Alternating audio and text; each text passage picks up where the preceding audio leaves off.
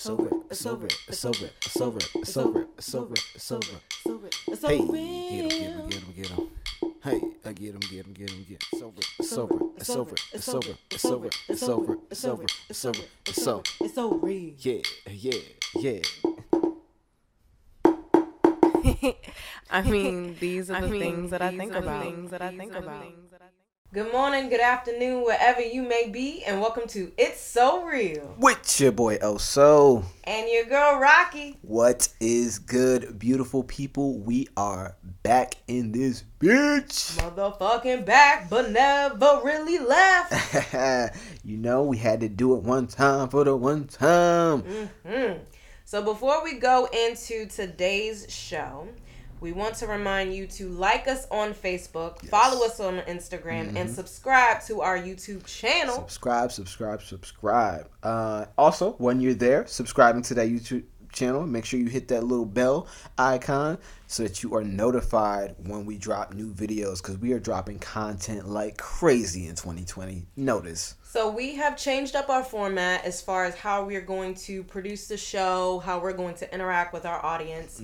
Um, so let's tell the people a little bit about what changes are taking place. First and foremost, no more live videos. No more lies. Uh, they were cool while they lasted, uh, but they weren't necessarily as efficient in engaging the audience that we liked. We might bring them back at some other point, but for right now, in terms of the way that we're operating, we rather have people send in the questions, which I guess you, you're gonna get to after this, uh, and have us respond with a video that we already have recorded, and everything's running a little bit more smoothly uh, through that process. So that being said, I believe on Fridays Yes. we are going to post on Instagram and Facebook a question for the upcoming show. Um, the question is going to be for you all to leave in the comments uh, what your questions are, what your answers are, or just how to engage your thoughts and your your comments Yeah. um, with us, and we will respond to you. Right, that's the plan because we want to make sure that we're really engaged with you guys as the audience members. We appreciate you tuning in. We really, uh, we love the feedback, like the back and forth, the call and response, baby. Yes, yes. We feed off of that energy, so we want to make sure that this is as easy and smooth a process as possible. So we switched it up a little bit. and we're going to be having a video with our responses and that's what we're going to upload on youtube we'll put a teaser out on instagram um, so that way you can still see us you know but um, but that way we can and also so we're not recording for an hour and yeah Yeah, we used to have some issues with that. you know um and before we really get into the show too i kind of want to tell the people what we've been up to Why not? Let's do it. So first and foremost, as of December 2019, I passed my clinical exam, meaning I am now a licensed marriage and family therapist. Yes. I'm gonna add all these sound effects in later. I mean, you're doing it right now. I don't know. What, what I'll let the people decide. Do you like my raw sound effects from my voice, or would you like me to implement um, new ones? I personally like your raw sound effects from your voice.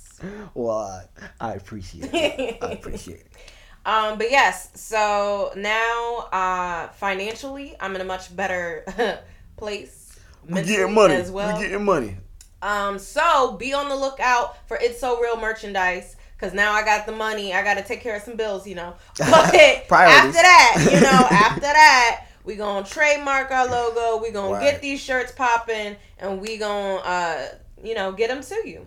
You, the audience, which again we appreciate y'all because I know we've been you. away for a little bit. We I'm- had to get ourselves you know, together. Though. I'm glad y'all were patient, but we Yes, gonna come in you. swinging. We gonna come in like with what you said with the merchandise, with Mm-hmm. everything. So it's well worth the wait. We are back. We are back, people. Mm-hmm. So what have you been up to in these last few months? Well, your boy Oso, formerly known as O on the show, has been doing his music thing, man. Like for real, I've connected with a lot of good artists. Um, some local, some uh, most not local, honestly. Um, and I've connected with a whole bunch of people in, in the online community. Shout out to Curtis King, my brother. Um, and it's been a great experience. It's been a, a learning experience, but I've definitely honed my craft a lot better. So going forward, I will be producing some fire ass beats, Mm-hmm. and they will be available for purchase on ososmartproductions.com. That's ososmartproductions.com. Don't forget the two T's. Throw the two T's on that bitch. All right. You know, if you Mm-hmm. if you hit me with the one T, I ain't answering. And make sure you subscribe to Oso's YouTube channel. Yes. Where you can just see him dancing, having a good time, playing them Working keys. out, playing the keys, You doing all types of stuff. Just me, really, just being myself. But to his beats. but to my beats. Mm-hmm. Get check out the beats. Trust me, I'm I'm, I'm getting. You thought if you thought I was all right before, I'm getting fired now. you know. And that's one thing that, you know, these months have allowed us to do. It's just work on ourselves, work on our other passion Yes. projects, you Mhm. know. So it's been nice. It's actually been nice. Um, But we are glad to be back. very glad to be back. We, I think we really missed the podcast. Like, Oh, I, for We love doing this together. We love Mhm. talking to you, the audience, the, Mhm. uh, the members of, uh, of our little community that we have going. Our little It's So Real community. um, we appreciate y'all, and we missed y'all, and we missed talking about all these. You know how many things went on since Right? Oh my Woo!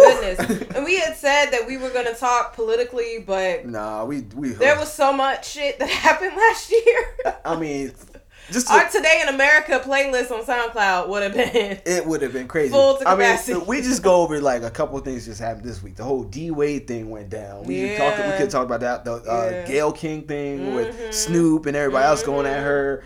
Uh, Kobe, of course, that was a result of the whole Kobe thing that Yeah. happened. That that psh, that hit me. So there's so many things So we have to talk things. about that affect Black America, Mhm. and we we're just glad to be back, y'all. We are glad to be back. Yes. and that being said, let's start the show for today. We took a break to fall in love. That's right, y'all. So we are freshly coming back from the country Guyana. Where my people are from, baby. Mhm. Yes. So this was me meeting his parents for the first time, y'all. Yeah, big step. Big step. Mm-hmm. How'd you feel? Felt so many ways. so many we gonna ways. get into it. Or Right? we gonna get into it. So many ways. Um, it, I think you know to really address the impact of what this trip meant to me. Mm-hmm. I think we have to start from the beginning. All right. Well, let's let's start from the beginning. Um, And before we do that, I do want to uh, wish and hope that everyone had a beautiful and loving Black Love Day and happy Valentine's Day. yes. Yes. Shout out to all the couples. Shout out to people who were single who just was out here doing their thing. Still Self love is self- very important. Exactly. I was just about to say that same thing. Like yes. self love is the best love. So if you loving yourself, Mm-hmm. that person's gonna come along. And even if they not coming along in the time that you want to, you'll be loving yourself in the meantime and Mhm. growing. Exactly. So that when they do come, whenever that is, because we can't control that, you will be the best version of yourself. Exactly. And even if they never come, if you don't want them to come, You- you live in your you life. living your life. Filling you know? your life with other forms of love that are just as important Mm-hmm. and valid and needed. Right. And romantic connections aren't the only connections. So you could have a whole bunch of friendships that are way uh, above any connection that you might have had in a romantic relationship. For sure, for sure. But I think uh, oh, you also wanted to uh, let the audience know something before we actually talk about our relationship. And what was that? Um, that, well, yeah, this is just a disclaimer. Uh, uh, kind of a. My relationship, our relationship, the connection that we have is unique to our own experiences and what we've gone through. So, with that being said, I appreciate if you people uh comment on it, but our relationship is our own, so it's kind of like not for your approval. Or opinion? You know, it's it's cool. Like you can have your opinion about it, but I don't You mean I gotta give a fuck Exactly. about it. exactly. and and most often I don't. I, like if you do know me, you know that I'm a private person. If you don't know me, it's because I'm private, motherfucker. Anyways, no, but for real, I'm usually a private person when it comes to my relationships. Um, in my past relationship, the last relationship I had, it ended pretty roughly, and I had to go through a lot of healing through that, and a lot of that came into play when it came to the privacy of my relationship. Um, so it's a huge story, and one that I'll probably tell a little bit more because I am getting less private when it comes to things that I've processed. But that's the key that I've processed. So mm-hmm. when I say I'm ready to talk about something, that's when I'm going to talk about it, and no mm-hmm. sooner. Mm-hmm. And if I don't give a fuck about your opinion because either it's not valid or you don't have information or you're or just you being not ignorant, feeding, fucking, or financing me. you know that all that, then I will proceed to say, uh, miss me with that. So I just wanted to hit- that disclaimer before we start the story. So if you are gonna be in the comments talking that bullshit, just know that I'm either a not gonna respond or b gonna tell you to kick rocks. Fuck hmm. you on my page for.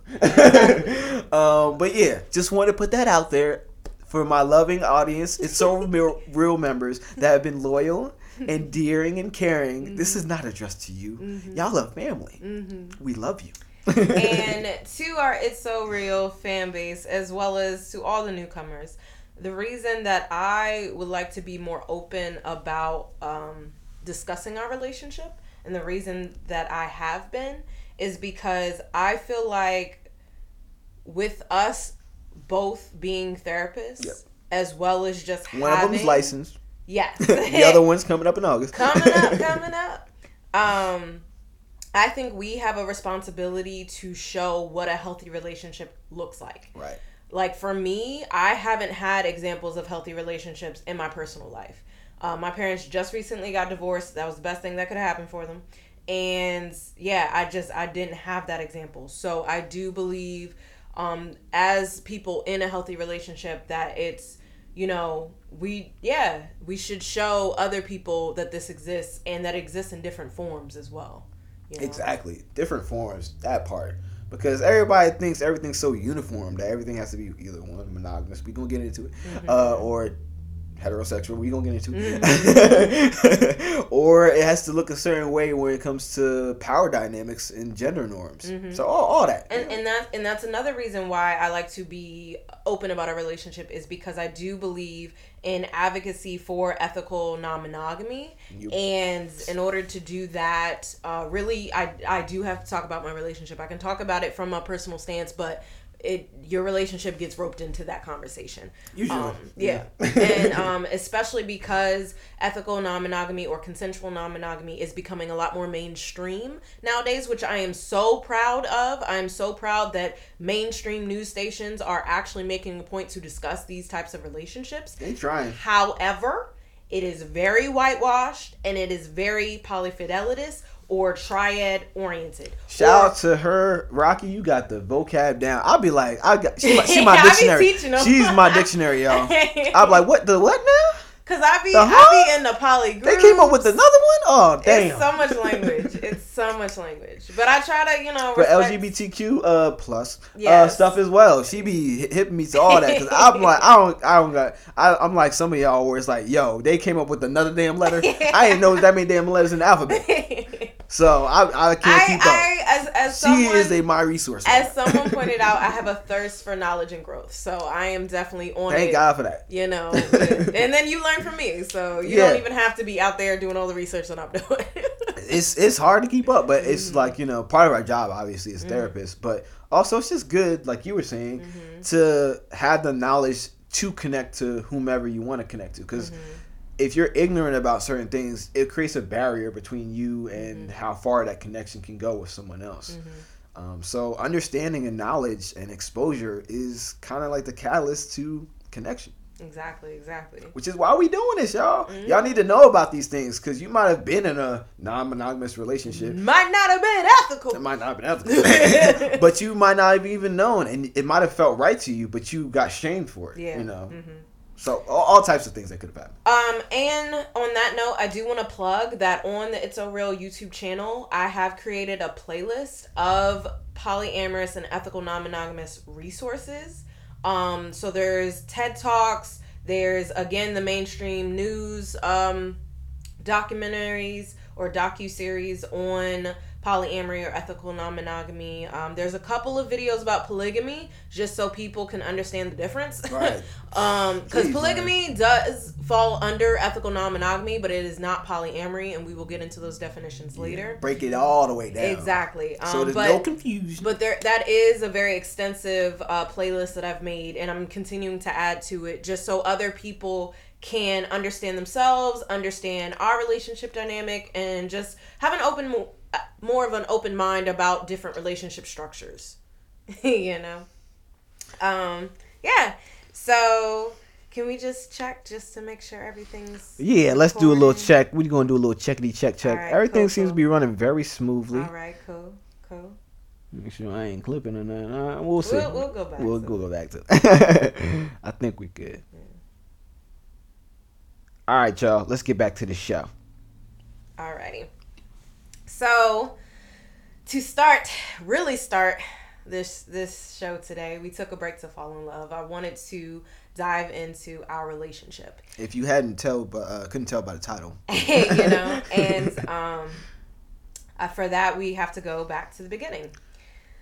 way Whew. way back. So, uh, I just want to point out that in 2013, we became Facebook friends because we both went to Hampton University. However, we did not meet at Hampton University, which is crazy because we knew a lot of the same people. We were a part of the same organizations. You know, I ain't gonna play her out there, but there were. I dated someone within your circle. Yeah. It was. It's wild that we didn't know each other, like I- from high school. I guess, yeah, exactly. You know, so I guess it just wasn't meant to be at that time. And Thank God. right, because I was a different person then. I, damn sure was. you know, so hmm so we just gonna we gonna leave that there. But um, okay, so speed speed forward. All right, so now it is 2015. I am in the second year of my uh, MFT program at University of San Diego, and you are graduating. Graduated. Yep, I graduated from Northwestern University, Mm-hmm. 2015. So I would have been wrapping up my program. Exactly.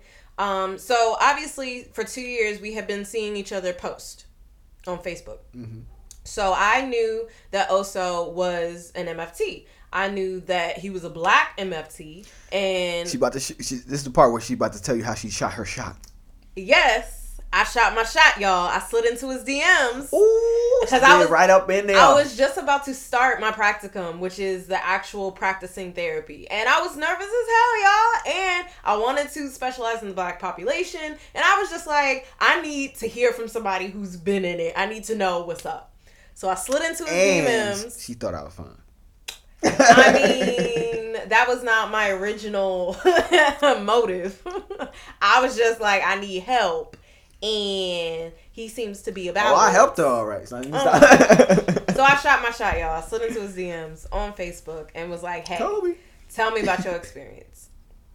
Um, so with that conversation, like we we were on the MFT for a little bit, but it's it's went into a whole different other thing. We were talking about spirituality. Mhm. We were talking about what names we had individually for our future children because they were African. I swear I don't remember all this. I went back and looked. Yeah. But, but we were talking about a lot of different things and it was showing like a deep level of connection, right? Mm, yeah, from um early early starting point, like it's just when you connect with somebody that you are meant to connect with, that you're aligned with, it kind of happens organically. There's no forcing it. Um, so that's kind of the connection that we're talking about. A genuine, like straight off the bat, chemistry flowing from online, mind you. Well, I'm used to that. You're not. I'm very, I'm very much uh, in person, physical touch, uh, quality time. You got to be right in front of me type of person. So for me to connect with somebody online in that way, it's actually pretty unique. I'm special, y'all. Yeah, yeah, she, she's special. She is. Um, whereas I am definitely a sapiosexual, so I am very much attracted to the mind, um, and that will make me more attracted to you physically if I'm attracted to your mind. So online is a great way for me to dissect your mind before even meeting you and get caught up with the physical feelings and all of that. So, um, so yeah, we had a great connection on Facebook in 2015. But when I went into grad school, I made a commitment to myself to not be in a relationship because I had been on and off with my ex during Hampton. So I wanted to make sure that I committed to myself and committed to my growth as an individual person. Um, so even though we had a great uh, connection in 2015, like after that original conversation, all communication stopped, yeah. right? Oh, I had a girlfriend at the time, by the way. Which I did not know. Yes. So And just so y'all know, I was just talking, and it was a good connection. So therefore, I was not cheating. You know. I cheated on my girlfriend at some other day. If y'all listen to the podcast, y'all know about that story. I will tell it uh, again, Again, some other some time. other time, but it ain't about her right now. So, Yeah. um, yes, it was a good connection, and Mm-hmm. then from there, So I, yeah, I didn't know that you had a girlfriend. So I was just like, well, and th- back Yeah, then, stops. back then, I was like, you know, I don't approach guys like that. So I've already shot my shot. You not responding, so I guess that's just it, you know. And besides, I was about to go into practicum. I ain't had time, and whew, did I not have time? Y'all heard that story of how I was in practicum, working another job, and And in class, struggle. doing multiple ten to twelve hour days. I ain't had time for my damn self. So yeah, wasn't ready. she wasn't ready. But then in 2016, a month before I'm about to graduate, what? guess who slid in my DMs? I don't remember all that. So Oso slid in my DMs talking about, hey, I'm a um, I'm trying to have a vacation in California. Would it be all right if I saw you while I was there? Yep. And I was like, bet, because I remember that connection. So I gave him my phone number, and uh, then it turned into it's you know his original point was oh I'm a I'm already going to have a vacation in California. Do you mind if I see you? To I am solely coming to California to see you. Yeah. Well, we were talking a lot. So within a month, within a month, he came to visit me in California. we were talking a lot. From the time that we started actually talking, but we was talking a lot. we were Like we every were. day. Yeah, we were. It was a very intense connection. It was. Yeah. And yes, I wanted to fuck. Just in case you were wondering. And we did.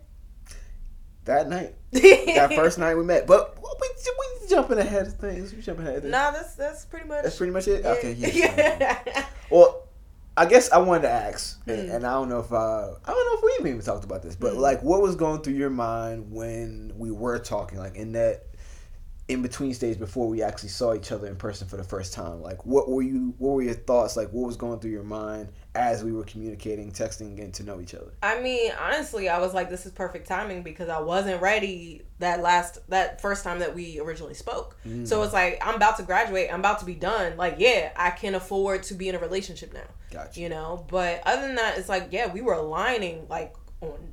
We was hitting. You know how y'all have your checklist, right?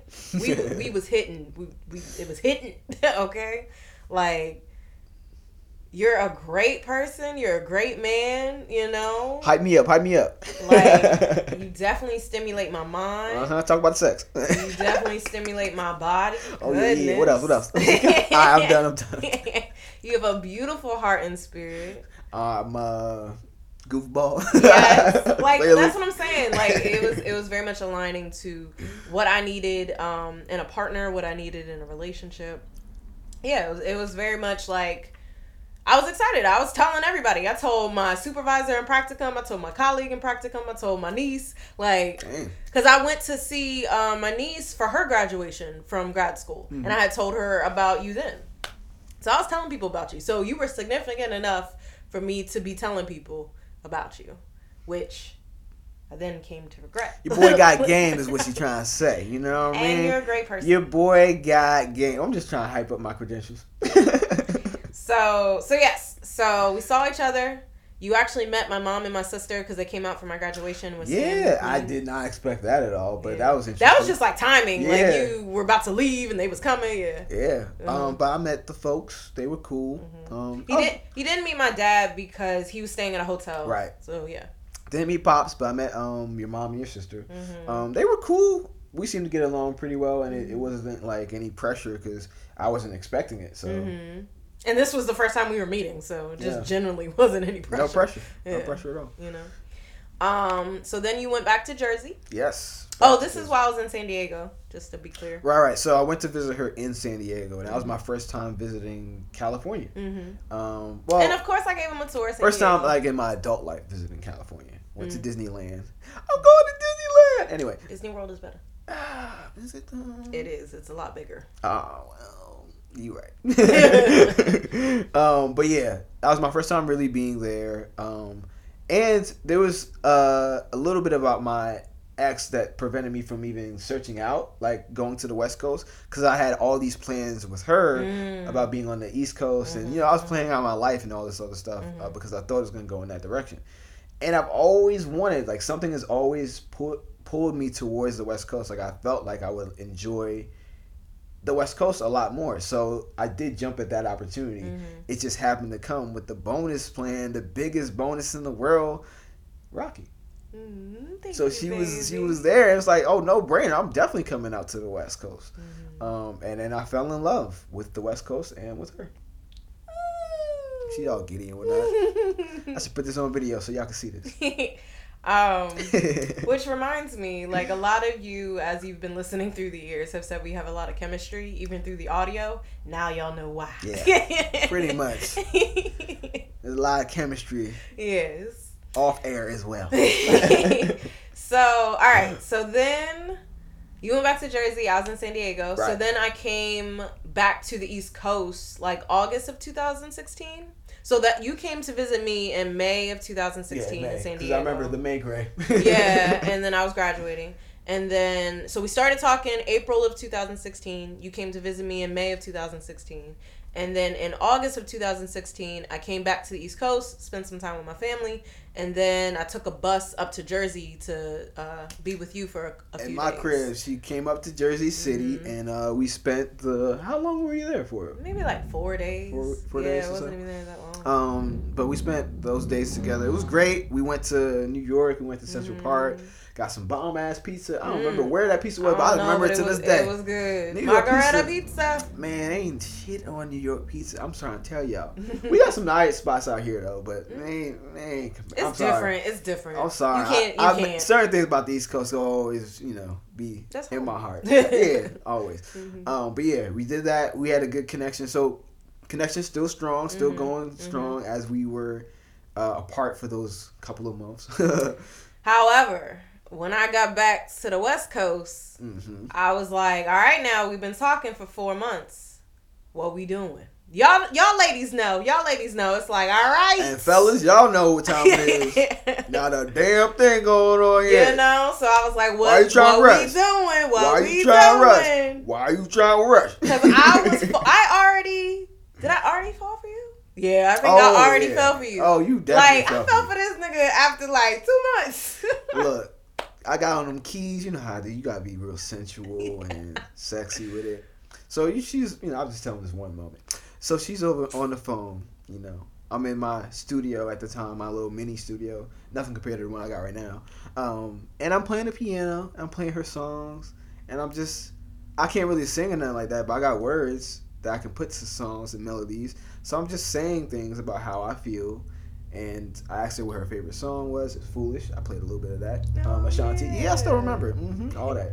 So, uh, yeah, it was just a good time and a good. Um, when you have that connection and, and that spark, it brings that out of me. I'm, I'm romantic by nature, but if I'm not connecting to the person who I'm talking to, it won't come out. You know, I'll, I'll feel like I want to be romantic, but I'll feel like I don't know if I want to waste my romanticism on you. you know what I'm saying? But with us, it was organic. It came out naturally, and then that just fed our connection even more. Mhm. Um, but yeah, time was ticking. yeah, but she was trying to rush me. I mean, look, you know, at that time, what was I, 24? Yeah, because I had my um, Yeah, my 24. master's by 24. So I was 24. Y'all know, ladies, y'all y'all know that clock. So I was like, well, this is a great connection, and uh, I'm already in love. So uh, what's up? So what was up, Oso? Uh, what was up was uh, I just got out of my relationship, which was pretty traumatic for me. I, I ended that officially um, in 2015. So To me, I mean, time had passed. right, so she didn't know all of this stuff because again, pretty private, and I was trying to like heal and like go through my whole thing with uh, my ex, and just go through that process. So I knew I wasn't ready uh, as an individual. Going back to what we were talking about. Yeah, I definitely didn't know everything that happened with your ex. Yeah, no, no. I wasn't trying to bring none of that up. I know. like I wasn't trying. Like I knew you got out of a relationship in 2015, but I didn't know what happened. Yeah, nah, yeah. So I wasn't trying to. Yeah, I, I wasn't trying to say none of that. Hell no. I just got my heart broken. Especially, you know, someone you trying to, you know, impress. Yeah, that's why I'm trying to do all that. I was just trying to be myself, and it allowed me to be myself with you, which was Mm-hmm. nice. You know, everything wasn't necessarily predicated on her and her effect on me. So that was Mhm. great. So in that, in that, it was like a gift that you gave me. You allowed me to be myself Mm-hmm. with someone who I cared about, and again, let it just be organic and flow, and not have to think about like past uh, hurt. But I did know I didn't. I wasn't ready as an individual man to be in a relationship um, with you, and at the time. Uh, going back to the conversation, which you should check out on YouTube.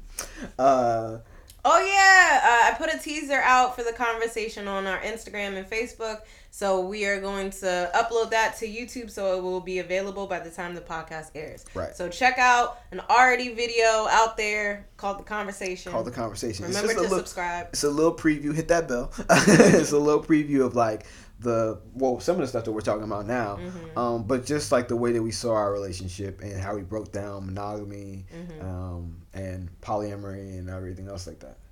Yeah. So, but what what you told me that I remember is because you know my memory be doing things. I but, got you. I got But you. what you told me was that you really need physical touch Yes. within your relationship, and because we were long distance, you couldn't be in a relationship with me. Right. So that was the first excuse. You know, had to I had to you know move the goalposts on it. uh, uh, I'm not ready for this. Uh, I need physical touch and quality time, and those require you to be here. So I can't do it. So I stopped talking to him for like a week, and Yeah. then How'd that go? I missed him because he's my best friend, y'all. So I was just like, ah, fuck it. She tried to pull away. I y'all. She tried. She tried. for a week. I ain't tried hard. but then we, you know, we started talking again. Um, and then in February of 2017, I had since moved to Oakland, and you came Oakland. out to visit me for my birthday. Yes, I did. So I came to visit her again, going back to Cali. So mm-hmm. I liked San Diego. It was nice, but it wasn't It necessarily wasn't that wasn't my home, so Right, right. That's It- why I moved to Oakland. It wasn't necessarily the best spot. I wasn't feeling it like in my soul like I was before. Mm. But when I got to Oakland, And I made sure to give him the tour she tried that made to. me fall in love with Oakland. no, she tried to make. She tried trapping it.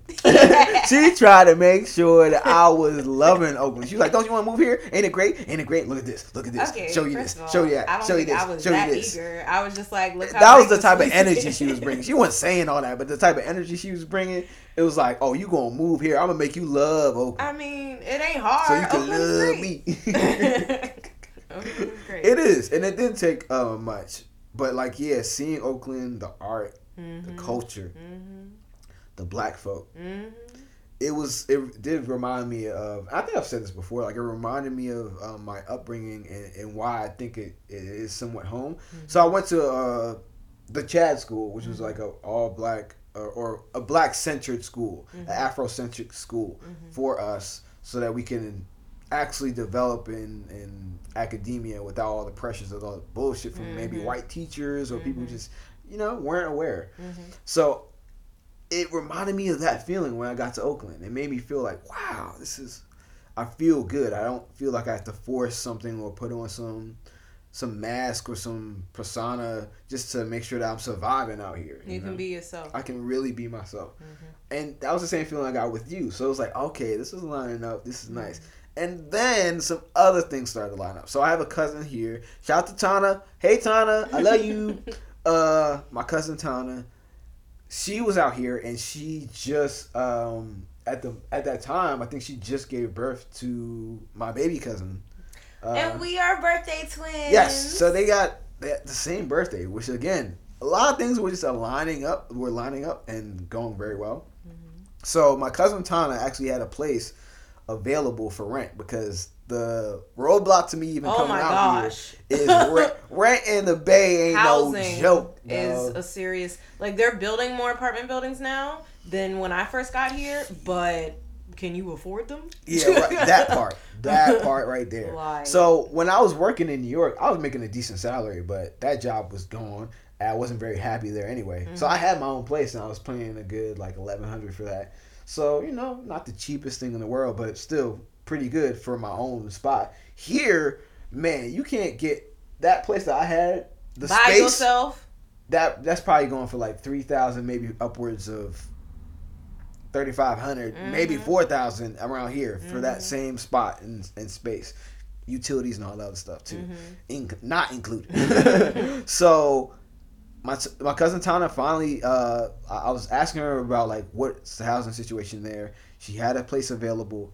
It was for the low because you know she's not a person that's trying to price gouge everybody. She's just trying to get people uh, opportunities to live in the bay, to work mm-hmm. in the bay, mm-hmm. at a normal rent price. Even even her price is a little high, but still, mm-hmm. whatever. At a price that's way more reasonable than every other place that's around here. So that lined up. I'm like, okay, so now I got I got the place that I can move into, if I were to choose to really take this leap of faith, move all the way across the country, and start a, basically a new life. You know, because all my hours and all that other stuff didn't transfer over. Yeah. Uh, like you it's had to this, start over. I had to start over. That's why. That's the reason why she got licensed before me. Mhm. You know, if you're looking at the timeline, I did graduate 1st Mhm. but license ain't here yet because I had to start all the way over. But it was so worth it. That was like the things that were lining up. It just seemed like everything was meant to be. And as I came to understand like my own feelings towards you, Hmm. uh, I figured this is a good opportunity to not only be with someone who is dope. And when I say be with you, I didn't mean necessarily be with you only. So we won't get into that. Uh, but It was some confusion. on your part. well, who wasn't communicating fully? look, I'll communicate. Look, go back to the conversation. Anyways. But yeah, everything lined up. Everything was going well. So I decided to take that leap of faith with the full support of my pops. Shout out to my pops who might be listening. Listen to the podcast, regular Mm. listener. Um, love you, Dad. Mm. Uh, so I, yeah, I packed up my stuff. I headed out and moved to Oakland, y'all. So Moved that to Oakland April, in April. of 2017. Yep, in April I was out and officially a Oakland resident. hmm All right, y'all. So now he out here. Yeah, I'm here. Long distance is no longer an issue. All right, well, okay. Now I figured that because Oakland has some beautiful Oh, black women. Oakland has some beautiful black women. And Oh, it, it was a beautiful summer that year. We was going to day parties and stuff. So I figured that he would want to date around. shop I around, get it. around. I get it. So that happened. Did you really get it though? I got it. I got it. But after the summer had passed, I had one summer, dog. She was like, "Okay, you get a summer, and that's it." Really? What? How that? How that work? again, I was like, so what we doing? Because we were still fucking. Look, you thought I was gonna stop fucking? Shit. Hell no. No. Mhm. No. Just no. That's all I got Mm-hmm. to say. So I would say from that time period to 2018, Mhm. um, it was a lot of sex. It was a lot of you dating other people, me being insecure about where we stood, me feeling like I was going back into the same pattern with my ex where he was ambivalent and we were on and off for three years. Mm. And it was really causing emotional turmoil for me, especially because when you would allow yourself to fully connect with me, it was such a powerful and strong connection that I didn't want to stop. And then you would stop it and stop having sex with me to pursue these other women. And it was like, the fuck? Do you feel that? Do you feel how awesome that connection is now that we're here together and when it's just full and loving and just powerful? Do you feel that shit? Mhm. So, meanwhile, meanwhile, during um, wait, hold up. I think we need to take a moment to tell the people when we were first exposed to polyamory. Oh, right. We did skip that. Up. Um, so It was a part of the story. Yeah, all, so the first time I was exposed to um, any form of non-monogamy, really, outside of well, any form of ethical non-monogamy, right? Hampton showed a lot. there's a whole bunch of non-monogamy Yeah. going on around here. Mhm. How ethical it is is a Mm. different story. but um, the first time I was exposed to ethical non-monogamy was when I actually went to a polyamorous um, meetup, uh, meetup group, a poly group where they met up. Um, there was a whole bunch of other couples, and it was for an assignment that I had to do in grad school. So this was in 2014 or 13. I'm not actually sure which year. It was. It was my first year or second year. Um, but it's part of the assignment to look and be immersed in, in an environment and a relationship dynamic that's different from your own. So going up to the meetup, I, I met a couple people. Um, honestly, nobody there I found attractive. Uh, so I couldn't really see it. I didn't get the appeal. I was like, I don't get why you would do this. And I also got hit on by like a guy, and uh, both of them. Uh, it was a guy and um, his partner. Um, so it was like weird. I was like, Nah, I'm I'm good. I'm good. I had to make up a fake name. I was Marcus. All that stuff. Um, it was just interesting. Um, but at that time, I knew I was way. I was all about monogamy. I was on well, you tip. were in your relationship. I was then. still in my relationship. I was like, nah, I ain't trying to do none of this. This y'all are weird. Y'all are strange. I can't understand it. I was, you know, some of the things that y'all might be saying or might have assumptions about uh, non-monogamy or uh, polyamory as well. Mhm. So, if that's the case, um, you know, we're gonna talk about it a little bit more. But that was my first exposure to it. So I would say I wasn't necessarily judging them, like the people who are participating in it. But it wasn't for you. Yeah, I was saying like this damn sure ain't for me. Like Mhm. I did I couldn't have pictured myself being in a non-monogamous relationship. Like it was outside of my scope, um, and definitely outside of my experience. And for me, my first exposure to ethical non monogamy and polyamory was with a client once I moved to Oakland. So I was already out of grad school, I was already practicing in Oakland, and that was my first exposure. Now, this client was white. Um, she was a sex worker, and she she had one partner she was um, cohabitating with, another that was another partner, but that partner was married to a guy. So it was just like um, A whole lot of shit. a polycule, basically. Um, Um, a what now? a polycule. See, definition time. Right. Yeah, me- yeah. She look at that. Oh, what you gotta look it up. I thought you was the dictionary. I mean, I I, have my own interpretations of these, but I'm gonna give the people, you know, the actual definitions. All so this book is called uh, More Than Two, and it's a very popular book about polyamory that a lot of people who are new to polyamory, exploring polyamory, um, use to just know more about it, so that it can be performed ethically. So, a polycule is a romantic network or particular subset of relationships within a romantic network whose members are closely connected. Also used to describe a sketch or visual- visualization of a romantic network, as these drawings often resemble the depiction of molecules used in organic chemistry. oh, nice. I get the name now. Mm-hmm. Yeah, yeah. So, um, so because of her dynamic, you know, her experience and stuff, I was very, you know, sympathetic to her. I was very, you know, it didn't uh confuse me as far as her therapist type of thing. Mm-hmm. Um, but it wasn't connecting to me. You know, it was just That's the thing. Like, yeah, yeah, it wasn't conne- it first wasn't exposure- representation. It wasn't representation. So, yeah. So it wasn't connecting to me. Um so that being said, uh so from 2017 to two, no. It was the beginning of 2018 when I started questioning questioning my sexuality. Hmm. So, he was out here 2017 Yes. and then 2018 i started questioning my sexuality i started going to therapy um all within th- 2018 i questioned explored and accepted my sexuality being bisexual and queer and i went to my first pride i came out to my parents i was doing a lot y'all It was a it was it a was year. it was a lot of growth quite a year. a lot a lot of growth yeah. so much that I termed the year growing pains. it was it was a lot of growth. it was it was painful at times, but it, it came out on the other side. I was Mm-hmm. more accepting and loving towards myself and unapologetic about who I am and ready to live my truth. Um, so all that came about. Now, one of my I reached out to uh, somebody that I had met um, in the Bay and somebody that I had introduced Oso to. Um, shout out to Ray. She's since moved to Atlanta, but shout out to her. And uh, Oh yeah. yeah, she had given me a resource, um, a Facebook group that was for black LGBTQ women who were poly.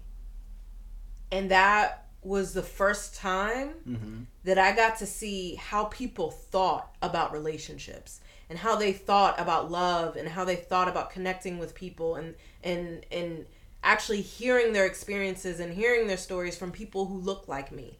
And that's when it connected. That's when it connected for me.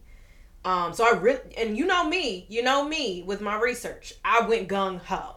so that's where my playlist that I mentioned before started, okay? Because I was on YouTube. I joined more Facebook groups specifically to Black and Poly, um, polyamorous. Um, I was reading articles. I, I was doing so much growth on the polyamory side because what was happening was, and I wrote a poem to actually like cement this moment in my memory of accepting the fact that not only am I bisexual and queer, but I'm also polyamorous individually. This is who I am. Okay? Because I was also recognizing signs from back in the day where, yeah, I didn't have a problem being ethic. Well, I wasn't ethical yet. Didn't know about that part. Mm. But it's also, yeah, it, the culture, you know, like it wasn't, that wasn't something you were transparent about. But, um, so I'm glad that I'm ethically non monogamous now. I've learned, you know. But, um, I know, uh huh. I'm definitely like all about the communication and honesty. But, um, be. yeah, but so yeah, I accepted it within myself. So while I was going through my journey of accepting me being polyamorous, what was that doing for you, Oso? Because obviously I'm sharing all this shit. So, oh yeah, I for sure was like once it was getting more connected to me, I was like, um, excuse me. you say that you don't. Oh, and that's another thing. You were saying that you didn't want to be in a relationship with me. Yeah. So it was more like, well, when do you want to be in a relationship with me? Because obviously we have this strong, powerful, loving connection. So the reason why I think um, ethical non-monogamy f- works for me is because of some of the experiences that I went through, um, and it shaped my uh, view on, on relationships and how I'm able to show up as my best self and true self within them.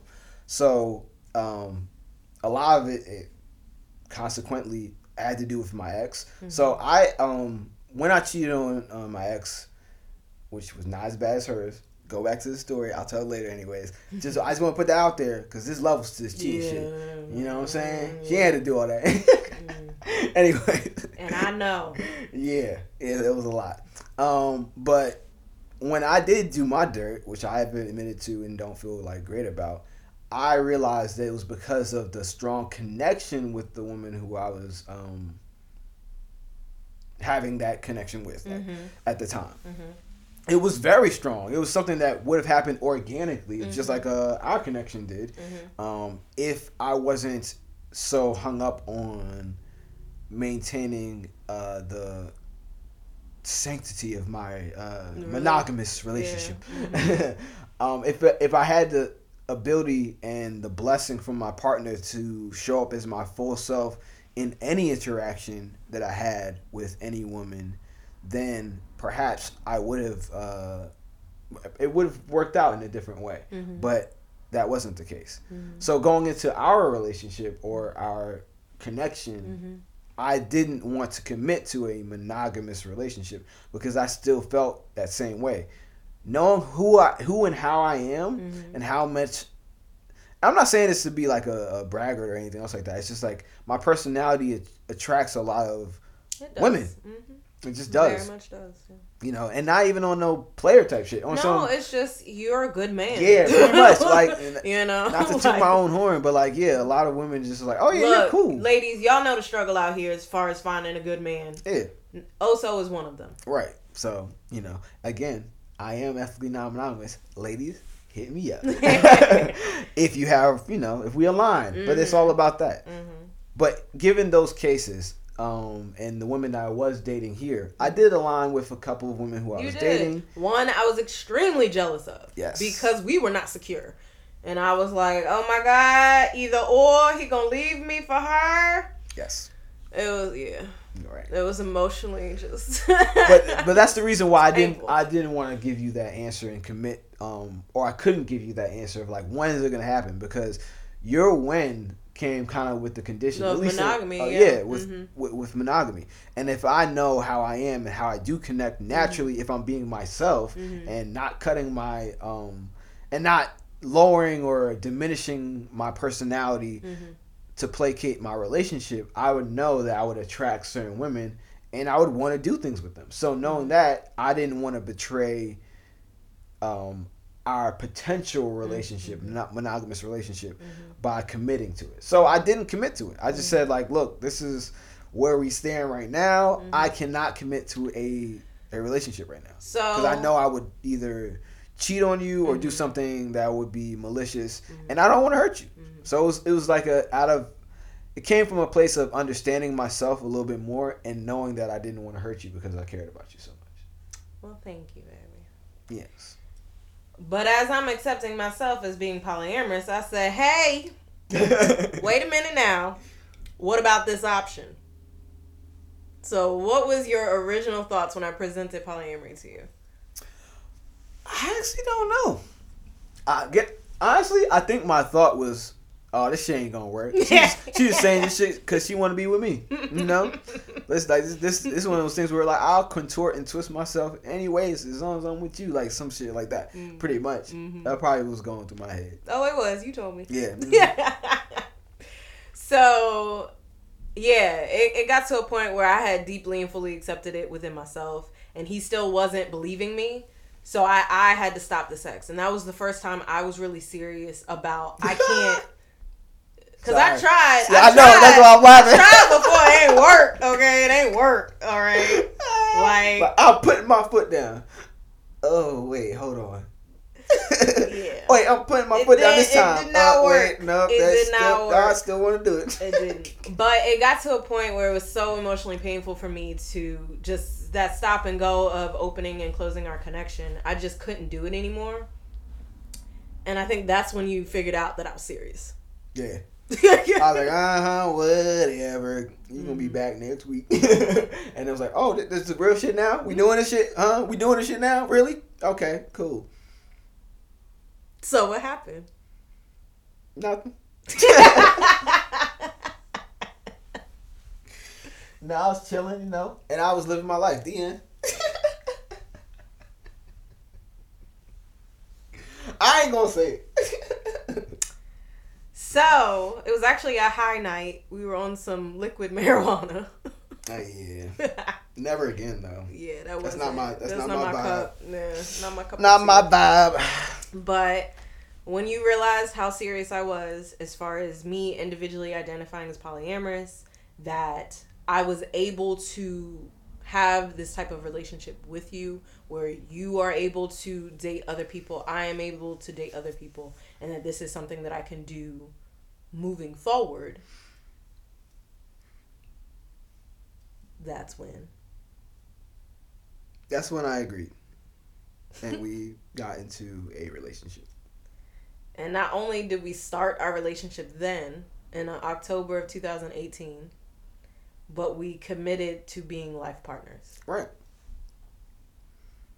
Ta-da! Because we already knew that this when it was working, it was working. Okay. Yeah. No, it was a good like like we've been saying this whole podcast. It's been a good connection and a good relationship, even if it wasn't necessarily a official uh, an official relationship in that capacity. But again, I didn't want to commit to anything because I wasn't sure if you were for real about the whole poly Mhm.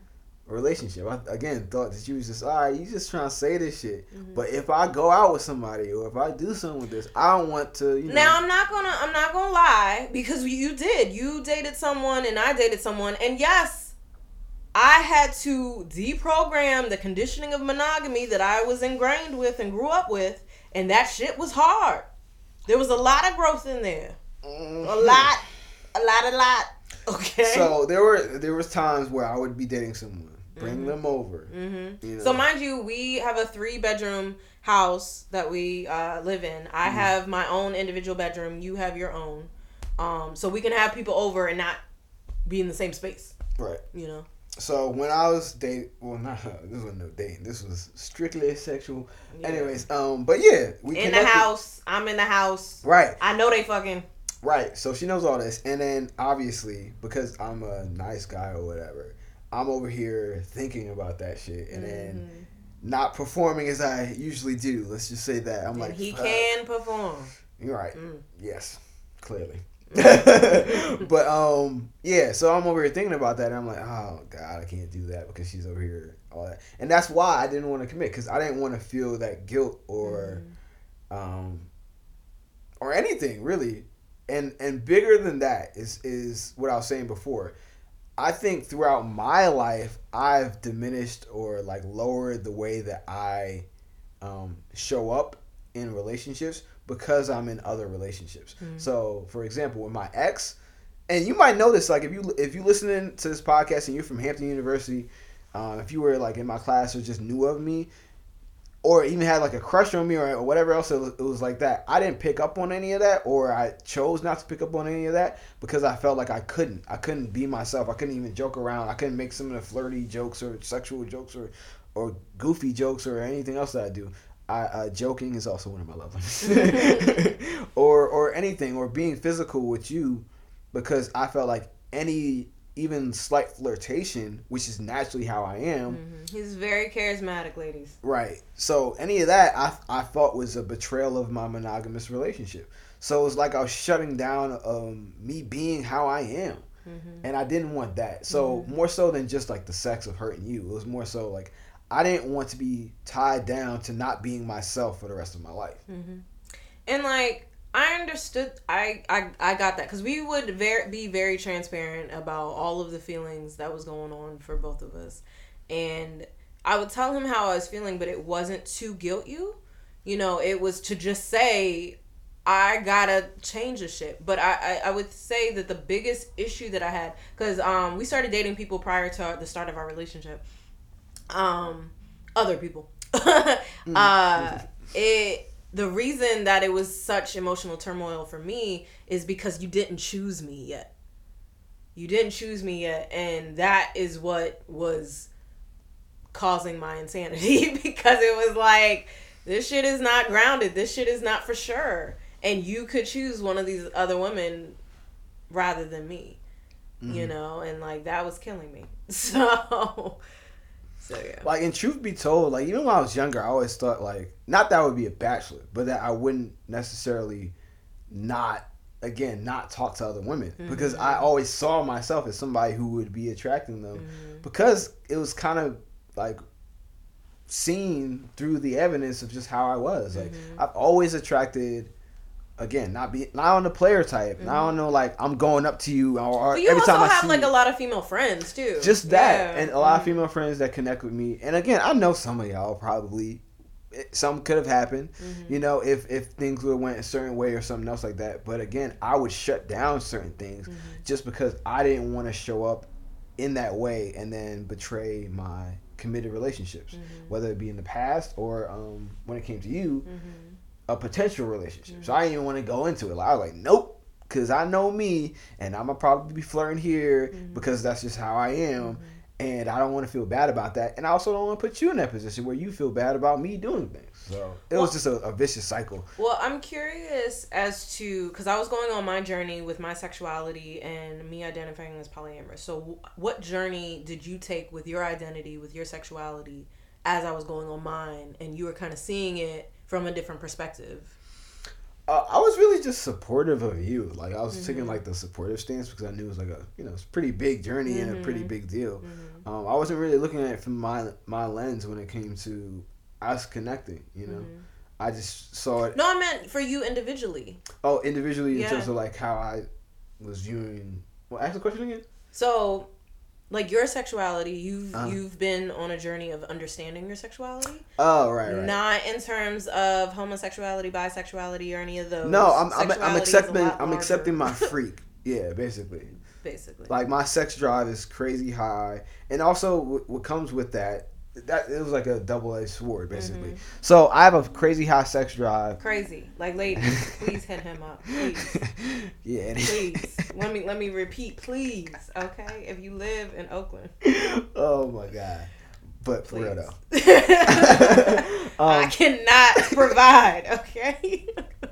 So I have a crazy high sex drive, and then coupling that with like the way that I interact again with my personality and just Mhm. attracting all those women, um, I think I shamed myself for it too because I didn't want to be out here just, you know, busting nuts everywhere. Like, hey, what's up, girl? What's up, girl? I didn't want to be that type of person. Um, and you also have a thing about STDs. I have a huge thing, a huge fear of like catching anything. So anyone who is listening, who is even potentially interested in me, like that's just one of the rules that we Mhm. have um, Mhm.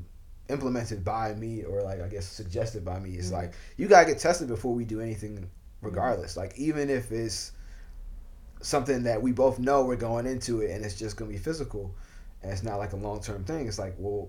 No matter what, you gotta get tested. Mhm. Um, so that's just one of the fears I had. and seeing that person's results. Yes, you know, I ain't no screen like um photoshopping that shit. Mm-mm. I mean, if you go through that much trouble, you must really want to do. Right. Who got time? That's a lot. Mhm. Uh, but anyways, over here, Photoshop. But yeah, in terms of me figuring out the rest of my sexuality, um, it was just me accepting the fact that yeah, I do like sex, and I, I had to like deconstruct my shaming of my own Mm-hmm. sexual appetite. Mm-hmm. So and it's still kind of a, a bit of a journey. Like sometimes I hesitate going up to a girl and approaching her, shooting my shot, if I just want sex, because I feel like, man, I feel like I should want more. You know, because I don't want her to feel seem like she's just a piece of meat. Um, because she's not. But if I am really interested in like, yo, you are fine. I admire your body. Mm-hmm. You know, let's see where this goes. Mm-hmm. I should feel free and um, not restricted in, in doing that. Because at the end of the day, I know my character, and I'm not gonna be that guy who does like fuck shit. I'm not about to be a fuck nigga because that's just not in my nature. So it's one of those things I had to really just like explore during that time. And I, again, I'm still on that journey because there are times where I still feel that way, where I'm like, yo, she fine as fuck. I would love to just, you know, eat her pussy or some shit like that. You know, whatever, whatever it is. You know, I'll, I'll just, I'll be thinking that, but I'll be like, wait, don't be so, you know, sexual or mm. whatever else it may be. But um, I'm starting to learn that it's okay to. It's natural. Yeah, it is, and I clearly have a high sex drive, so it's mm-hmm. clearly coming from someplace. Mm-hmm. So that was really my journey with the whole thing. But how did it connect with ethical non-monogamy? I think it connected with um, like it, me accepting myself as a person who has a high sex drive, who's very sexual. Um, with me having that personality, like merging those two, so like I said, like the dual edged sword is like that acceptance of the those two combining things, which when combined equal you probably gonna have a lot of sex with a lot of women. but me accepting that that's part of who I am, and it shouldn't be shamed, and it shouldn't be something I shame myself for.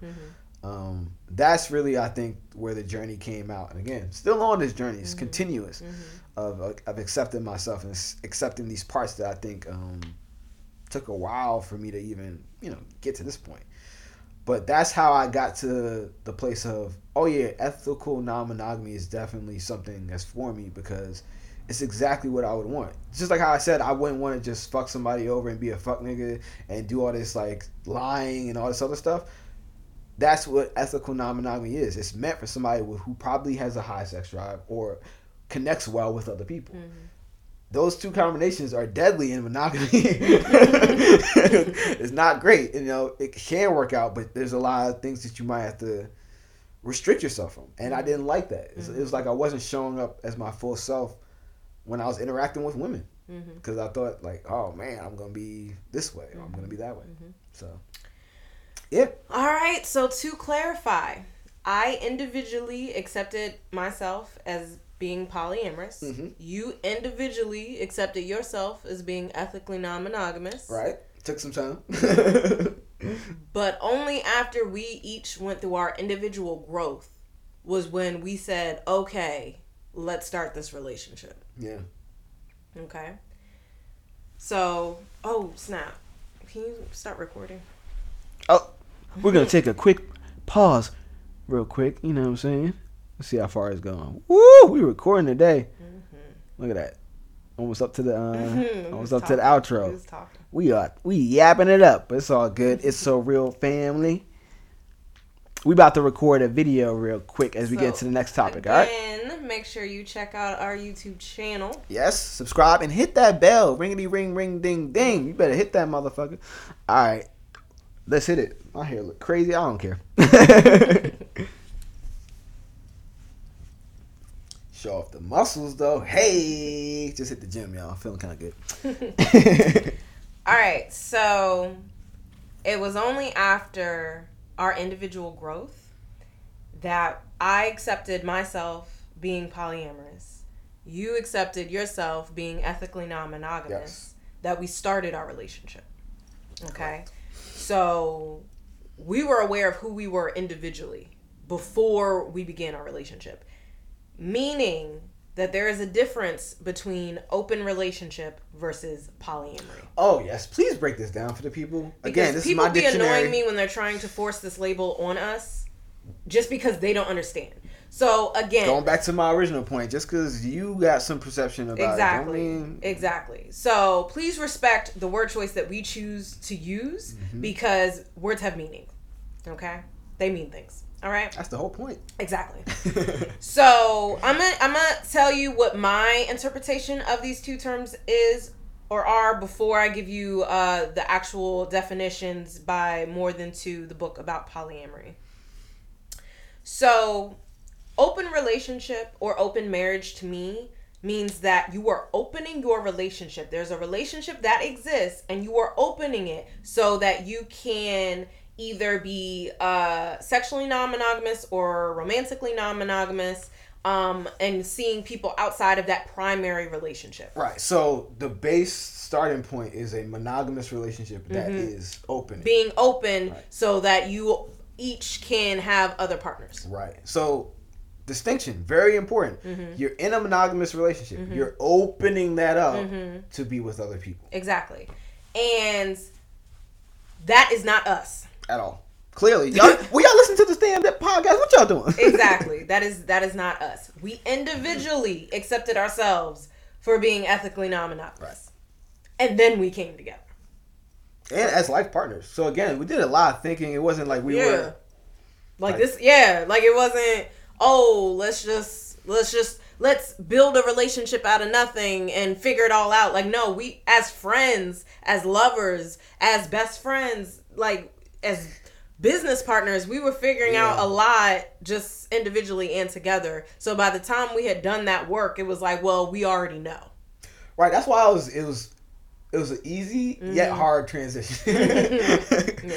It was easy because it was like, oh well, damn, this this this is it. Well, Mm-hmm. Okay, well I guess this works. It was getting to that point. So yeah, so we didn't open anything. Right. So again, the distinction, like the opening piece, Mm-hmm. that's huge. The starting point of the relationship is huge because that's the distinction, and a lot comes with that. Mm-hmm. Because there are different reasons for why people open up their monogamous relationship. And it ain't always healthy. It ain't either. always healthy at all. Um, so polyamorous to me. Oh snap! I wanted to. I forgot that I wanted to define it in this way. Okay, I will stall in the meantime. So how do you um you identify more as ethically non-monogamous Yes. than polyamorous, right? Right. So what does ethical non-monogamy mean for you? Well, it's it's the way I, when I when I saw the terms ethical non-monogamy, it jumped out to me, and I was like, yes, catch it, because it really uh, resonated with me. First of all, the first word is ethical. That's me all day. Like I was saying before, early in the podcast, I don't like being the bad guy. I, I, it doesn't sit with me well. I don't like lying to people. I don't like deceiving people. I don't like that energy around me. Period. So even if you're just a friend, I don't even want you in that, in my bubble, in my in my circle rather. Mhm. If you have that type of energy, so ethically, just being a sound, solid man who's interacting with whoever he's interacting with when it comes to his romantic endeavors. Mhm. That's that's me all day. And then non-monogamy, not it it not being tied down to a monogamous relationship because again, going back to my personality piece and my sex drive piece, I knew that it was difficult for me to be in a monogamous relationship because I felt it would hinder me and kind of suppress parts of myself that are authentic to who I am naturally. Like just from the jump, like I've always just been this person who, you know, is a nice person. I and you know, I'm owning it. I got a nice personality, motherfucker. So what? And and, and it's okay. And people gravitate towards that. So when that does happen, combined with the sex drive, it's like, all right, we ethically good to go. You know? Okay. Um, so I identify more as polyamorous. Polyamory, and this is um, it's like on this little uh, meme uh, with the polyamory flag. And it says the practice of desire to or orientation towards having ethically honest, consensually non monogamous relationships. Um, and that polyamory, uh, poly meaning many, amory or amor meaning love, meaning multiple loves. Um, so I also define it as multiple connections because it can be different types of connections as well. I like that way better. Yeah. You know, I'm all about the connection. Because it could be, it can be sexual connections. Not everybody, um, in the polyamorous community defines it as that, Mhm. as solely uh, sexual connections. But I do believe that sometimes I don't want romantic. Like sometimes it could just be a sexual connection. But um, for, for me, I identify more as polyamorous because I eventually want another life partner. Okay. Um, I think that now, like in my mindset now, I think that other life partner is going to be a woman. We'll see.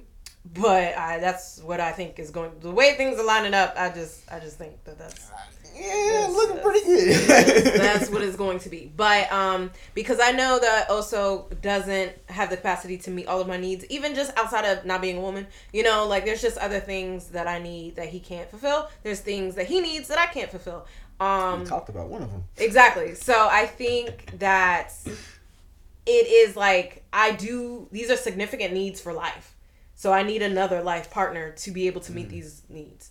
Um so because of that because it's more relationship oriented like I am seeking another another uh, primary relationship that that's why I identify more as polyamorous. But they all fall under ethical non-monogamy which we will get into in a minute. Mine is like a mix. Like I, I wouldn't mind being in a relationship right now with Mm-hmm. uh, with another woman, um, because if you're in a relationship with me, you're gonna get treated right. Especially if, if I got money, it's coming, Mm-hmm. It's baby. coming. It's You've been taken care of in other ways. The struggle. Anyways, um, but no, like in all seriousness, like it, if I am to get into another relationship, I wouldn't mind that, Mm-hmm. and I, I, I enjoy again being romantic and doing all that other stuff. You got a road somewhere around here. Oh, yeah. See, You now is a good this time for to do it. Valentine's Day. hmm I just naturally, again, like naturally, that's how I work. I like being romantic and, and being able to show that affection to my partners. Mm-hmm. Partners. Ooh, look at that S. Mm-hmm. Anyways, um, but also I don't mind a sexual connection either. If it's just that, again, my high sex drive is gonna be. It's not going anywhere. Mm-hmm. So Well, we'll see in old age. we'll see. You know, I might hit that curve and then be like, oh, I guess I don't. But I don't think so. I think so, like a mentality. I might not be able to do everything I used to. They got Once I get to forty, uh, yeah, and then they got pills for that. So you know, I'm still gonna be out here. Lord. Please, ladies, please help me. Help him. round, she be round winning, and I'm like, I feel like my body has changed over the you years, it so- you used to be able to hang a little longer. I used to, and I aged. so. but you see, I'm still the same. So that's why you I think are. It's, I think it's, and I'm a year older. So I, that's why I think it's Yeah. This is But how I am. all that being said, we are not in an open relationship. If anything, we are in an ethically non-monogamous relationship. That part. We are individually ethically non-monogamous, and I identify more as polyamorous. So again, Clarification. and I also think because of the mainstream media giving this propaganda of triads, because it's the closest thing to monogamy, to the point that they call it a thruple, which is just using couple with three T on that people. like, no, use a triad. The hell? Like, anyways, um, because of that, when we say that we do date separately, people are like, oh, well, then that's just an open relationship. No. Uh, that's where they get that from. No. Just because you are unfamiliar with all of the fucking hundreds of configurations within ethical non monogamy does not mean that we define our relationship as an open relationship. Right. So that's the distinction. Hope that helps. If Mm-hmm. it doesn't, and you're intentionally being ignorant, fuck off. Exactly. If you didn't get it, if you if you would actually genuinely want more information on it, hit us up. If you are on that fuck shit, fuck off. Mm-hmm. It's real simple. Well, that being said, I'm going to give you um, some of these terms that you all have questions about. Um, Let me make sure I know which Mm. Yeah, ones you have questions. questions about. So again, this is from More Than Two. It's a very popular book used within the polyamory community to be able to understand polyamory and ethical non-monogamy and just all of the different fucking dissolve it because it's a lot. Like you were saying, also, it. I did my research. I haven't read the book yet. There's another book called The Ethical Slut that you should probably read. But um, but it, it's still talking got- about ethical I got a couple books to read when it comes to my sexuality to like break what I've been continuously trying to break when it comes to owning just me being a high sex drive person who is ethical. Mm-hmm.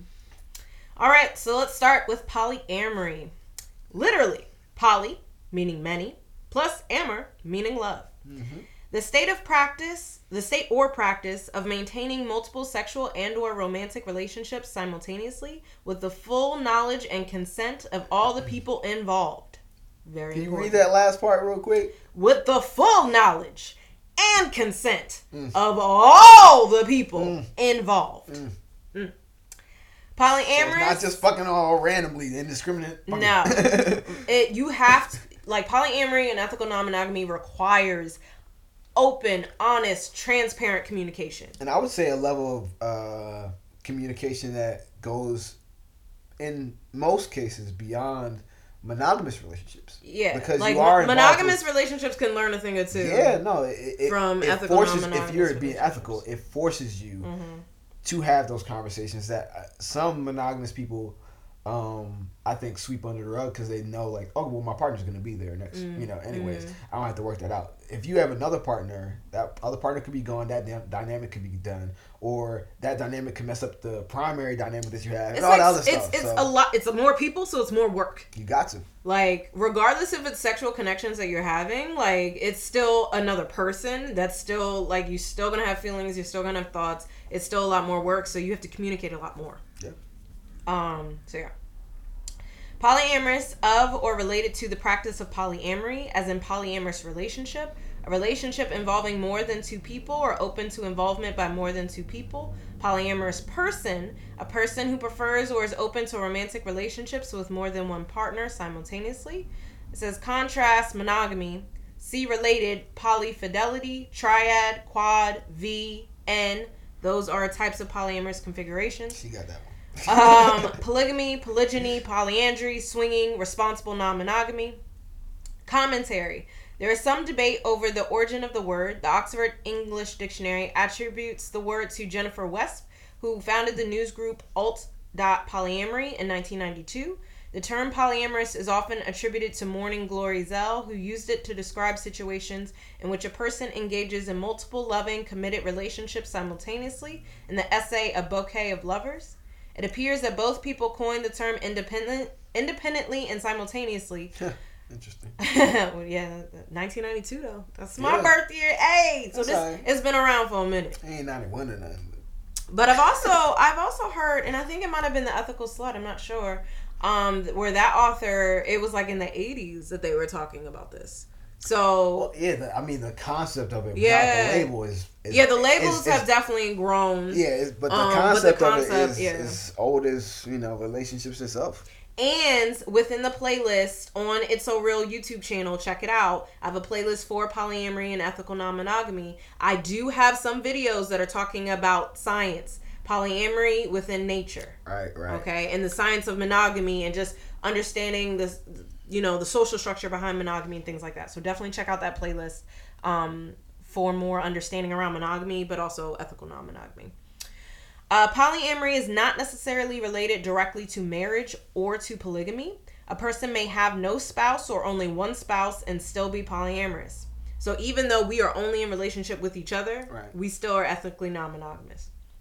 Right. If anything were to happen, God forbid, we would still be Mm-hmm. We'd the same still be- people. yeah. You know. Yeah. Again, like my personality, I would still want the Mm-hmm. freedom to be me. And I think we've come to an acceptance of ourselves Yeah, that we're not don't going turn that back. You know, Yeah. no. Mm. Shit, all this freedom and acceptance and love of myself, and you think I'm gonna go back? Cause y'all get the fuck. Anyway.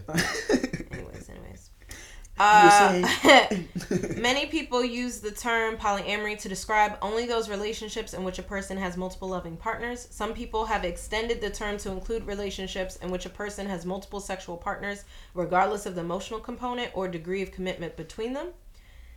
That is very much up for debate in the poly groups that I be in. Not everybody considers sexual partners or sexual connections as a part of polyamory. Interesting. Um, though this meaning was not a part of the Morning Glory Zell's original intent for the word. In 1992, when the editors of Morning Glory Zell to ask, contacted Morning Glory Zell. Oh, sorry. The editors of Oxford English Dictionary contacted Morning Glory Zell to ask for a formal definition and background of the word.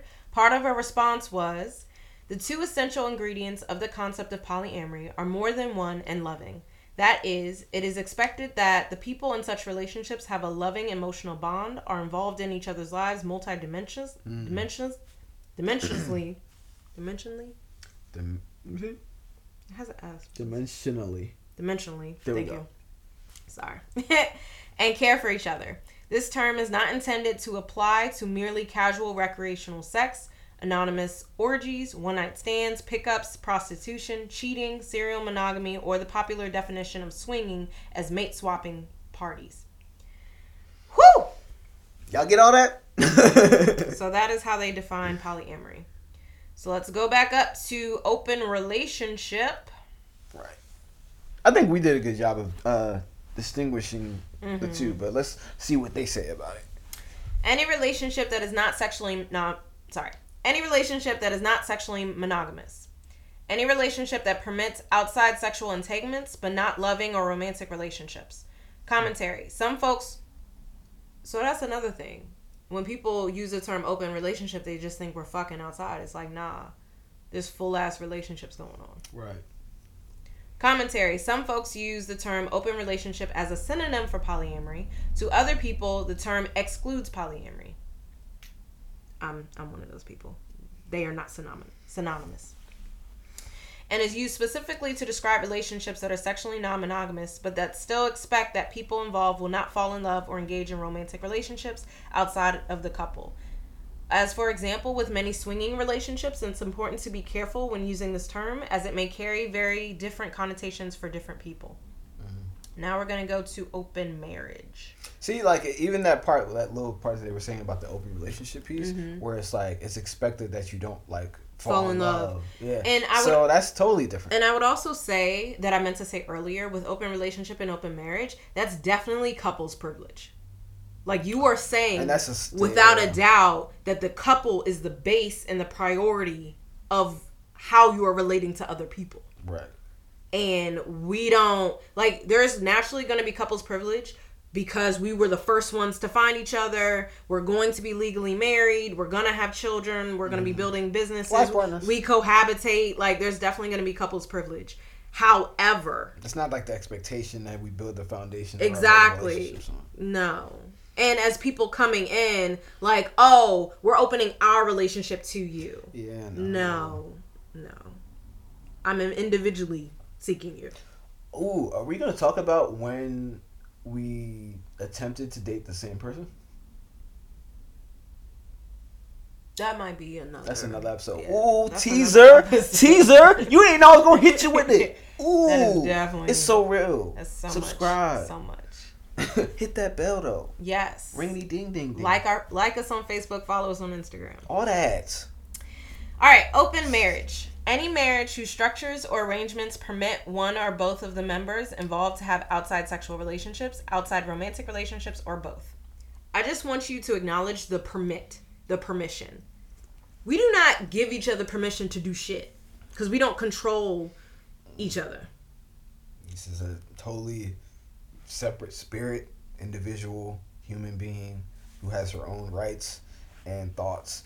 Exactly. We are collaborating. We choose to be together. This is a this is like a uh, agreement between the two of us based on our connection and It's based on who we are individually. yeah our respect for one another so Mm-hmm. everything every decision that we make is based off of that it's not based off of a i guess hierarchy of of power and control because that to me Mm-hmm. Or I give you permission to date other people. Like, who the you fuck could, am you I? could date her but it like that's exactly a lot. that's a no, no. that's a lot It's like you do you. I'll respond to whatever you're doing. Right. and, and it's okay to take a, in, into consideration the consequences of what decisions you make, Yeah. which is part of the exchange. So Mhm. if you care about your partner Mm-hmm. and you're like, well, I want to do something that we ain't agree on, you're going to bring it to them Mm-hmm. and then have that conversation. You can still do whatever y'all didn't agree on, Mm-hmm.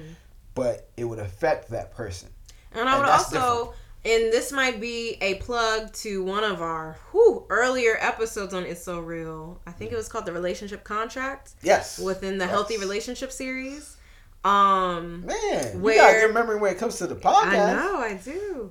Um, but yeah, every Everything else is relationship, yeah, every relationship has either a spoken or unspoken contract that you enter in with. Mm-hmm. Um, so it's within our understanding that we entered into this relationship knowing that each of us are ethically non-monogamous. Right. So from the jump, we're on the same page. Exactly. So if something were to change, yeah, we need to talk about it. Okay. But I'm not giving him permission to be who he is. The hell? I'm accepting him for who he is. Right. Very subtle yet crucial difference. I'm gonna finish this definition so I can clear all this up. The term open marriage is a catch all for marriages that are not emotionally or sexually monogamous and may include such activities as polyamory or swinging. Contrast closed marriage, see related group marriage. Commentary The term open marriage is sometimes used as a synonym, synonym for polyamory, though this is not necessarily the case.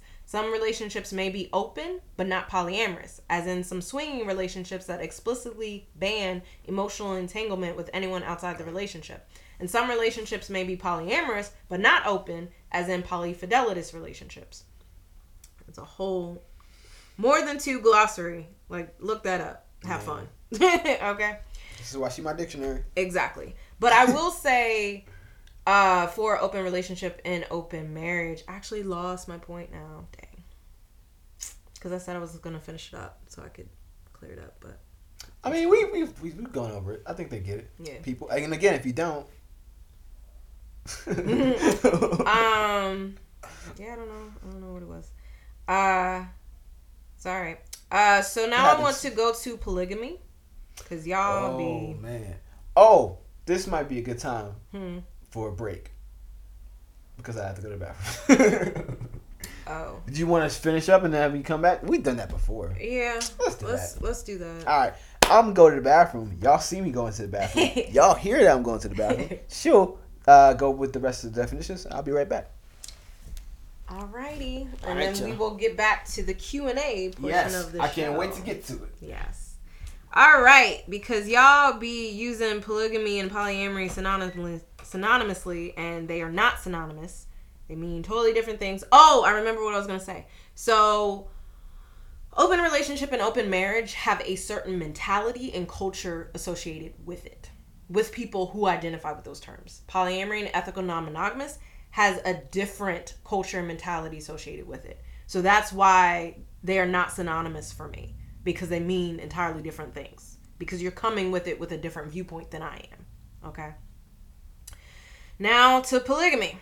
Because y'all be trying to use that to mean the same thing, and it's not at all. Polygamy, literally poly, many, and gamos, meaning marriage. The state or practice of having multiple wedded spouses at the same time, regardless of the sex of those spouses. Contrast monogamy. See related polyandry, polygyny, and bigamy. Commentary. Polygyny is the most common form of polygamy. In most societies that permit multiple spouses, for that reason, many people confuse the two. Some objections to the practice of polyamory, for example, objections based on the perception that polyamorous relationships are inherently dis- disempowering to women, arise from the misperception that polyamory or polygamy are the same thing as polygyny. That was quick. They are not. So, polygamy includes is an umbrella term for polyandry and polygyny. Okay, polygyny is the most common uh, term and form of polygamy. It is seen a lot in different African cultures. And some black men will use that to say that black women need to be accepting of this type of relationship Ooh, structure. we t- uh, you talking about uh, Polygamy. Polygamy. Yeah. Now, to be clear, polyamory is egalitarian. Everybody has a voice. Right. Doesn't matter which gender you in, and it, unless you're in a polyfidelitous, and again that's agreed upon by all parties and it's consensual, you are not restricting your partner. Okay. Polyandry is one wife having multiple husbands, and polygyny is one husband having multiple, wives Yep. meaning those multiple husbands and those multiple wives don't have relationships with each other. They have one relationship with that that other uh gender So everything's Okay. from like the top down, like a pyramid. Basically, one person, yeah and it's just has multiple but nobody is connected but to that one person Right. whereas polyamory there's so many different two people, configurations and then multiple connections. It's more like a web versus a yeah pyramid. and it's it's i am and this will go into the q&a i'm able to date whoever i want you are able to date whoever you want like there's Ooh, no restriction me. There's no restriction. Um, and yes, polygamy is more associated with marriage. If anything, it's only associated with marriage. However, in the United States, we are not legally allowed to marry multiple people. Yeah, that's true.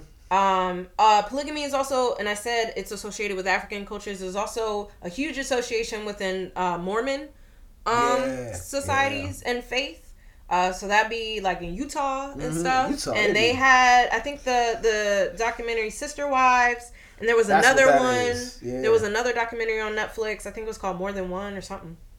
Um, but they talk about polygamy that is not the same as polyamory. Okay. Um, yeah. So I explained polyandry and polygyny. So yeah. But I think we are going to end it there for the definitions. Again, check out more than two glossary and you will find Plenty. plenty. Like Jesus, it's in alphabetical order, so just have fun. Good God. it's a lot of it's a lot of terms. A lot of terms. But thank you so much um, for checking out our uh, interpretation and our understanding as well as defining um, what these terms mean to us. Yeah. Remember to check out our episode. We took a break to fall in love on It's So Real. Subscribe to our YouTube channel. Hit that bell. Ooh, y'all gonna hit the bell. I'm gonna remind you again. Mm-hmm. Don't forget about the and bell. uh, we are to come back with a different video on the q&a for people who have reached out with their questions about our relationship about polyamory about ethical non-monogamy and we will respond to it so make sure you check out that video as well Leave us your questions, your comments. We love interacting with y'all. We love Mm-hmm. Answering these questions. I know there's a lot of questions when it comes to our relationship and This what y'all- whole dynamic. What y'all nosy asses. Yes. but also i feel like i because i'm so vocal and so much of an advocate people have really started questioning for themselves if it's something for them If you're on that journey and you're really thinking like, oh, I never, because again, we, we told our story on the Mm-hmm. podcast. Again, check it out. Um, that we didn't start off knowing all these things. This is all new. i didn't know that this was an option Right. Like, you, you don't know what you really don't know.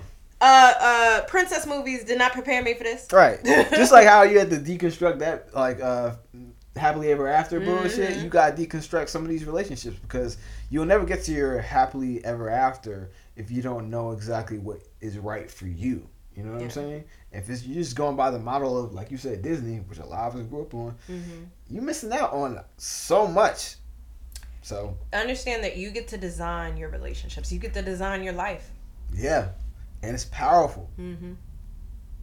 So yes, leave us your questions, hit us up, Mhm. and we will respond. We love this shit. Mhm. All right, we'll All catch you on the next one. Take Peace and, And love. care. so that's for that video. Yeah, I'm gonna stop it. Yeah. Stop it. They were still on the podcast. I know they Oh gonna hear all this. Oh my gosh. Mm. All right. So we're gonna start a new video. All right, y'all. We back with a new video. We about to answer y'all questions. It's it's so real, baby. It's your boy Oso, And your girl Rocky. and we are here to answer your questions about our latest episode. Let's get to it.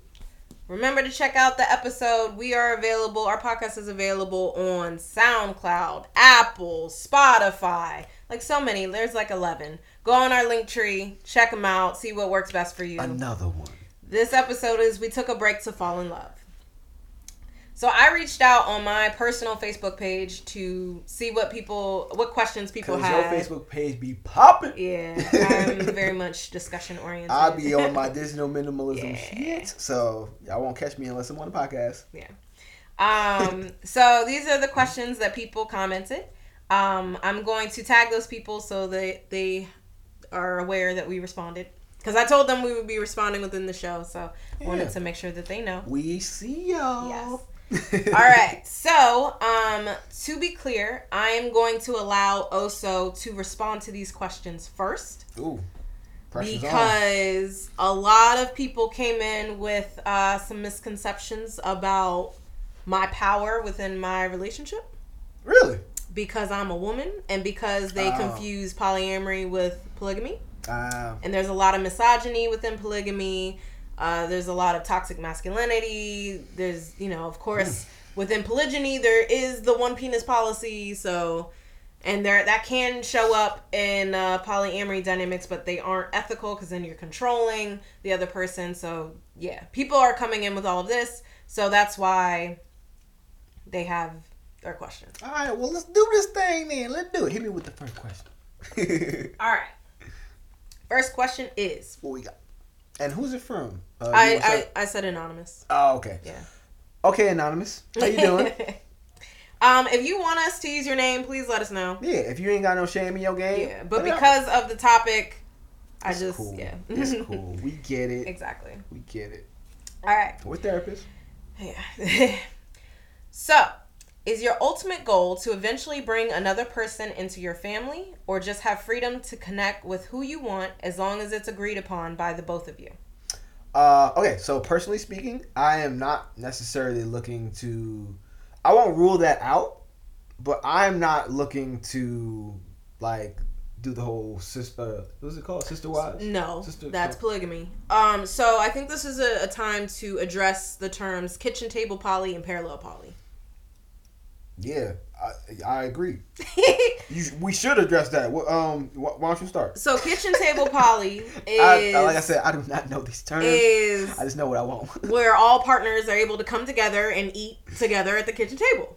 Okay. Whereas parallel poly, and we've talked about this before, is Parallel. where you are in relationships and I may know of them, I may know their name, I may know them when they go Yeah, out, yeah, but yeah. I don't necessarily have to meet them. Okay, so new, using the new vocabulary that I have, Yes. Uh, I'm more on, on the lane of parallel poly versus the kitchen table one. Mm-hmm. Um, but again, I'm not I'm not putting any restrictions on myself based off of anything because I'm free to do all these things. Mm-hmm. And The you also don't know what that other person wants. You never know. Mhm. Um, so I personally want to uh, date other women, um, form good connections with them, whether it be uh, strictly physical or physical and emotional connections. And I, I'm coming from a place of wanting and desiring to express myself naturally and see what happens and what comes about when it comes to attracting those women um, on a natural way, like not in like forcing it or like right now. I'm not looking for another woman or another partner to be with at the moment. I'm just open to that, and if something were to happen, then we can get the ball rolling on the commitment, Mm-hmm. what that looks like, how it applies to my dynamic with Raquel, well, with Rocky. Said her name. It's my bad. it's all good. Everybody know. Um, but um, yeah. So that's basically where I'm coming from when it Mm-hmm. comes to that question. Um, but yeah, I'm not opposed to the Mm-hmm. kitchen table. Ain't nothing wrong with some food. you know, Thanksgiving. So Come on over. I am more so seeking the kitchen table poly. Um, because, and I said in the other video and on the podcast that I am more so eventually, not necessarily right now, because this is my first time dating women, so I kind of just want to date. Um, but eventually, I am seeking another life partner. And with that, that would be a lot more complicated if she was not, and I do believe it's going to be a woman, uh, just because of how things are looking for me individually. Um, I do want her to be a part of my family. Like, we're gonna have kids. Like, uh, I don't know if she wants to have kids or if she wants to be a co parent to our children. Um, I don't know, but I just think it would be easier and more comfortable for me if she was a part of my family as my other life partner. Um, so yeah, I think that That answers was, the question. that was the first question. If we Mhm. didn't answer the question, um, and you have like a follow up or something like that, Mhm, Let us know in You the comments below. you know what I'm saying? Mm. All right, what's next? All right. Oh, ooh, it might be a good one. Does this arrangement only benefit him? Oh, so I get the answer first. Uh, no. yeah. No. Next. I guess I should elaborate. No, the follow up question kind of Okay. goes in more detail. Okay, what's the what's the follow? Uh, so again, this is on my personal Facebook page, so they're addressing me as the you and him as in him. Yes. Uh, do you date other men as well, or or you are solely just interested in him as a man and other women as well? Well, that's really directed towards you. Mm-hmm. So I don't know if I can answer that. You see what I'm saying? Followed by the other question: Do I get to date men? Oh, yes. She, she can like, like we said before, like um this is not like a restrictive, uh oppressive, power dynamic, controlling ass relationship or connection. Um she's able to do everything that she wants to do and connect with whomever she wants to. Um there are things that come with that, obviously. Like I have preferences. I wouldn't prefer her to date a guy, obviously. Uh, I still have some, you know, feelings about that based off of my past traumatic experiences. You know, just to be honest, putting that myself out there, um, putting myself out there. Uh, when it comes to that, um, and I've expressed that to her, so she knows that if she does start dating a guy or is um, interacting with a guy on some level of, of them having a connection, that it's gonna affect me in a certain way. I'm probably gonna feel some type of way about it at first or throughout, but if she knows that going into it, going back to the other conversation we had, then we can move forward and take the proper actions when it comes to our connection mm-hmm. and potentially their connection. Mm-hmm. So it's all about being honest and being open and being now speaking for myself, being man enough to admit when you have those insecurities and those flaws instead of letting them control you. Mm-hmm. So by me putting it out there, is no like, oh well, I'm gonna be acting this certain way, or I'm gonna be, you know, trying to tear down their relationship, or be sneaky, or looking at their text message. None of that toxic shit that y'all probably have dealt with in the past when it comes to other interactions with people. It will be coming from a place of like, this hurts in this way, and we gotta have this conversation about it. And it's like, dang, when you did that, it made me feel like this, mm-hmm. and it takes a lot to do that as a man, but it's. I think Jidenna said it. And I was well. gonna say on the Breakfast Club, Jidenna was on there, and he was talking about he he was in he I don't know if he's identifying as polyamorous, but he was in a He was in polyamorous. one, yeah. I'm not sure. He was in a yeah. polyamorous relationship where the woman was dating other men, Right. and the growth that he needed to take individually as a man for him to get through that. It takes a, a strong man to do that because of the society that we live in, and Mm-hmm. it's very uh, restrictive. It's very top down from the male perspective. we live in a patriarchy society, yeah. basically. Like, Um, so to humble yourself and to realize that again, this is the, you're two human beings, you're two spirits Mm-hmm. that have their own choices. So to respect those choices, you don't own anybody. Just because you have made a commitment to each other doesn't mean that you own that person. That's a difference between that. Mm-hmm. Like that's why there's this whole uh, concept of ball and chain when it comes to marriage. Yeah. Because it's seen, it's it's goes I mean, with the term. Let's go back and uh, there's a uh, video called Monogamy Explained on the playlist uh, on the It's So Real YouTube channel within the Polyamory and Ethical Non-Monogamy Subscribe, playlist. subscribe, subscribe. um, that talks about yes, like marriage was about ownership. Right. Like you had land, you had property, it was merging of families, like It was a transactional affair. exactly. So Yeah. So to break away from that, again, took a lot of work as a man and as an individual. Um, but I'm better for it. Like it, I don't have that ego holding me back from exploring my own connections, and I wouldn't want that to stop anybody else either. So that's where I come from. Not saying that the feelings don't get hurt. Like, that's not like what I'm saying. I'm not like, oh, I don't give damn. It's whatever. Like I'm cool, man. I'm cool. Like no, that's that fake shit. It it, it might hurt. It probably will if it were to happen. But I'd rather have that and us go through that process than be restrictive and um, have that negative power dynamic because that's going to affect our relationship in the long run regardless because it's a type of mentality that prevents the other person from truly being them- their full self. And i want you to be your full self regardless. So that's how it is. So I will say that we started our relationship under different understandings. yeah.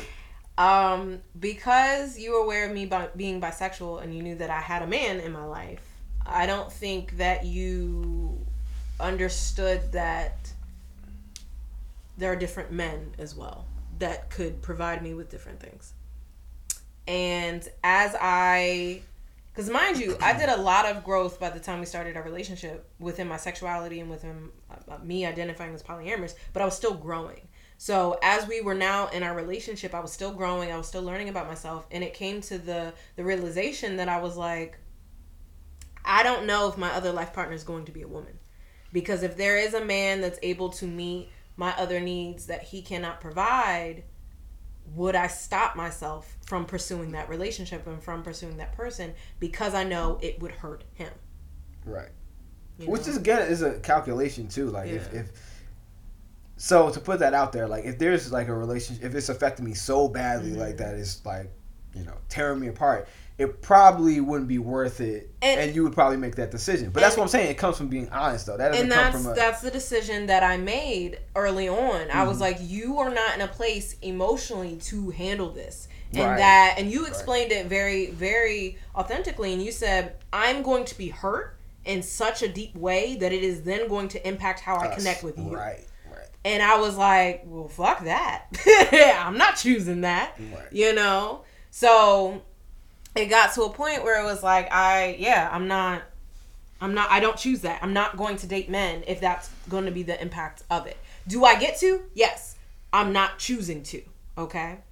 Um, but then I think, you know, we're consistently growing. So I think you've done a little bit more work in that area. Oh, i'm way more secure in myself Yeah. and like what i bring to the table and, Mm-hmm. and like healing from my trauma again x did a number on me Yeah, Woo! She did. But um, it's also what led to all this growth and development as a Mm-hmm. man and as a partner. So um, if I hadn't have done that work, I would have still been in that same place, Mm-hmm. and which you know would have meant I wouldn't have accepted myself as as who I truly am either. So, it Mm-hmm. All comes with it. It comes with it. Find the know? reason in everything that happens. For real. and it, it takes again, it takes a strong person. This is not for the weak of heart, but it allows you to become, I think, um, if done right, allows you to truly show up as your authentic self and it allows you to understand other people's relationship dynamics a lot better.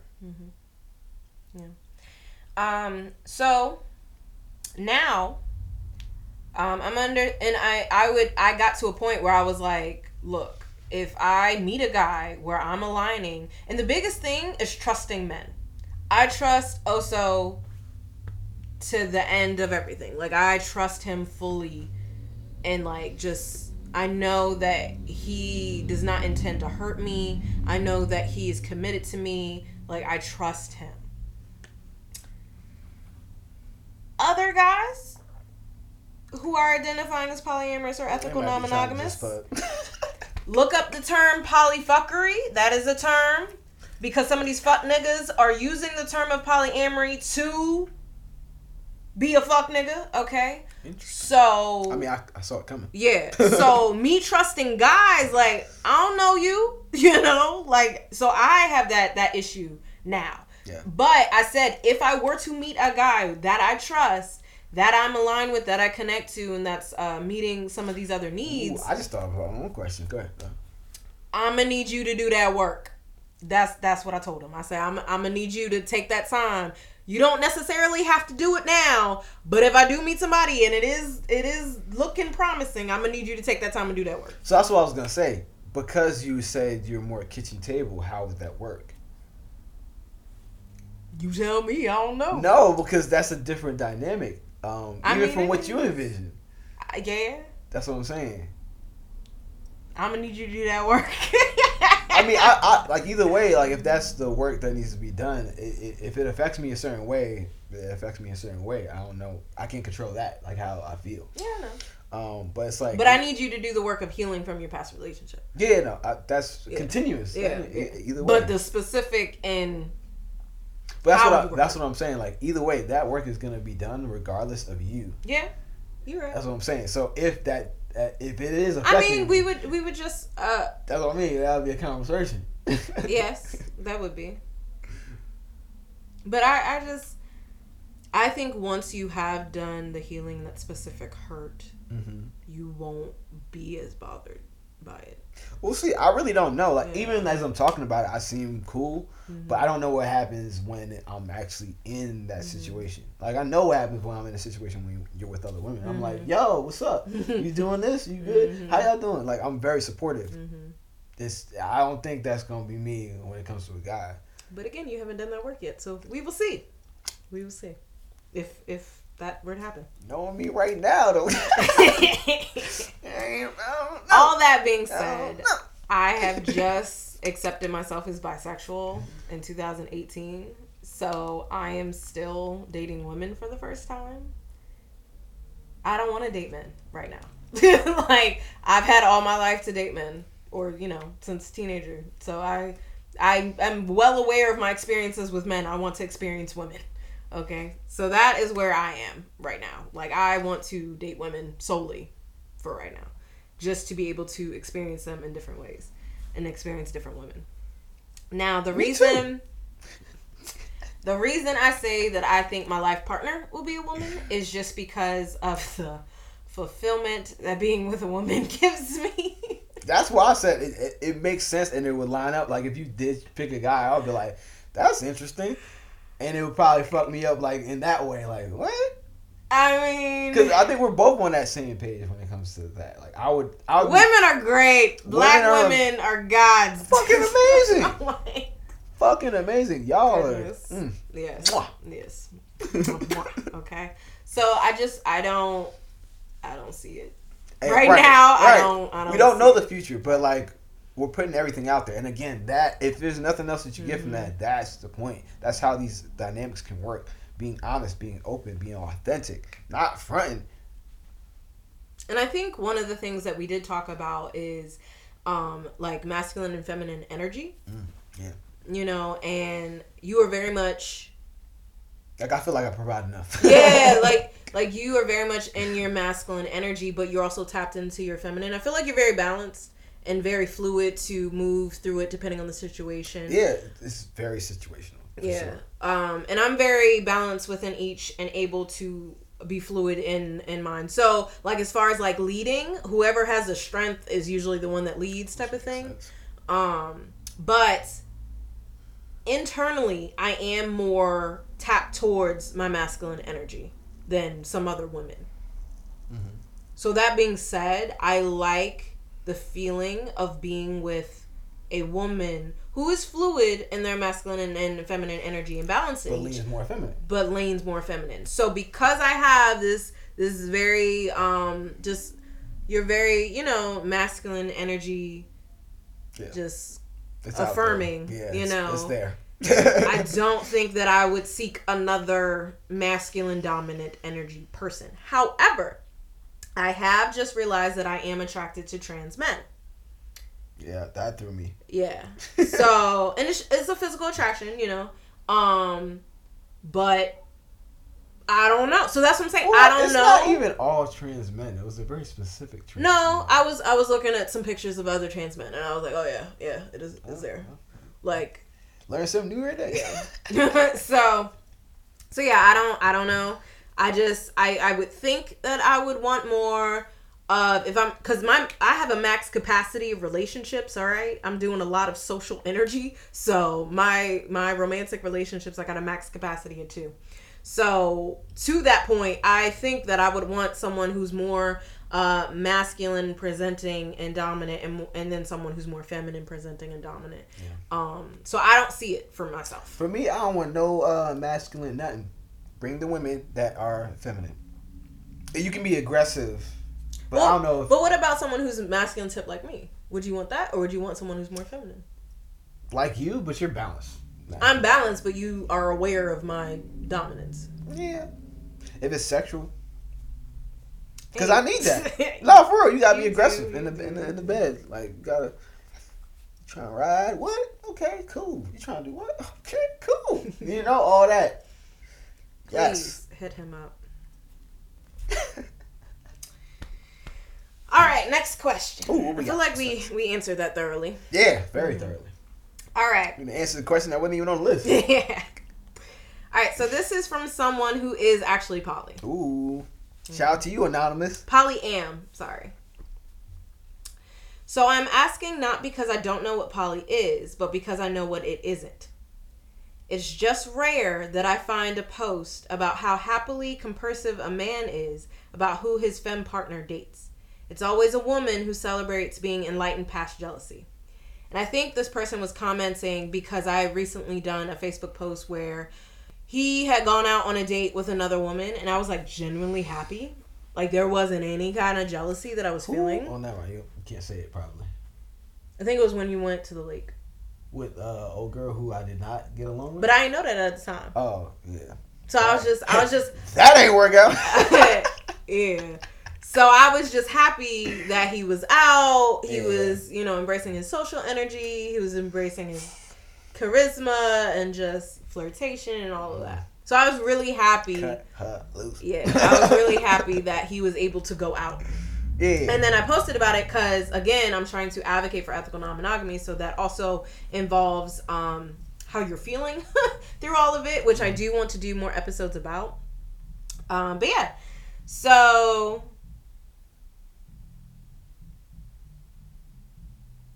so Uh, I so I think the so yeah they were they were wondering I guess about compersion, and I feel like we should break compersion down for the people who don't know because we didn't Yeah. identify it. So compersion is a term used within the polyamory and ethical non-monogamous community, and it means joy for another's joy. So I related to compersion like when you see a child that's happy, you get happy. Right. The- you're like, oh my god, they're playing. Like you see kids playing, and you're like, Mhm. They look so joyous and Mhm, free and mhm. carefree, and it makes you smile. And like, why am I smiling? I gotta go to work. But that little moment when you saw the Yeah. kids playing gave you joy. And what the kid is doing isn't making you happy. It's the kid's joy Right. that is making you happy. You're not like, oh yeah, they're doing exactly like no. You're like, oh my gosh, they're doing their thing because they're doing all types of stuff in the Mhm, playground, mhm. and you're just like, they look so happy. Mhm. That joy that you see sparks joy within joy you. within you, right? So that's compersion. So that's that is um when you are feeling jealousy, that is the counter to that, practicing compersion. Um, now again, there's still some some dissecting because jealousy stems from insecurity. But as far as practicing, so this is why the person was like, um, it's always a woman who celebrates being enlightened past jealousy, um, and she doesn't really find. I think it was she. I'm not sure. Um, a man who celebrates being compersive. Um, when I'm dating, especially if I was dating a man, would you be practicing compersion? Uh, I'll be practicing checking my jealousy. See, there's that. So nah, I, I don't even think I'm. It's not even a jealous thing. I don't even think it's just a hurt thing. yeah. I don't but, think but it's a again. I think that goes into doing your healing work. Yeah, I think it, it's more so that I don't think I get like necessarily like jealous, like or Mm. like comparing or nothing else like that. You know. So I think for me, oh, did you want to answer first? Uh, that question? Yeah. I think we kind of did. No. Oh, let's go deeper. Oh, in terms of like me as a guy being, Like, how were you as far as practicing compersion? it's pretty natural. That's what I said. Oh yeah. Yeah, like it was I'm infuriating. not a hater, dog. It was infuriating when I was having to work through all of my jealousy with him fucking another woman in the same house. And he was just like, when I have a woman over, he's just like, yay. I'm like, the fuck? yeah. He's just naturally compersive. But again, time will tell if I ever date a man. Already feeling some time. I'm just kidding. I was just kidding. I was just kidding. I was just kidding. I was just kidding. kidding. But um so I think for me the reason I had to work through my jealousy is because you started dating women when we weren't secure in our relationship Right. before we were even in our relationship. So I just had to do a lot of work um around that. I had to do a lot of deprogramming of monogamy and a lot of the toxic monogamy that I had been conditioned with with the possession and the ownership and the normalization of jealousy and things like that. Um, but I think at the end of the day, it was because I didn't feel chosen. Like even within our relationship, because I haven't had long term relationships. This is my first long term relationship past a year. Um, I wasn't secure in us. So like when he was with another woman, I had to be, and this is something that you know I would communicate after he went on dates or he had women over. I would I would need to feel chosen. I would need to be reaffirmed that he was committed to me. Um, and once I got through a certain point in our relationship that I was like, oh yeah, he's really with me. Like he's really wants to marry me. Like he really spending life with me. Like this is really safe. I Oh, this can the real shit. I can I can feel safe now that we are grounded and that other women aren't a threat to take him away. Right. Once that happened, it was like, oh yeah, I'm happy for anyone else who can make him happy, who he enjoys, um, like that that he gets to go out and date, that he has uh more positive sexual experiences. Like I was, yeah, I was able to be actually genuinely happy with all of that. So it was a big accomplishment for me enough to post because I had done some fucking work. Okay. So yeah. Yeah. Mm-hmm. I'm getting worried about it stopping.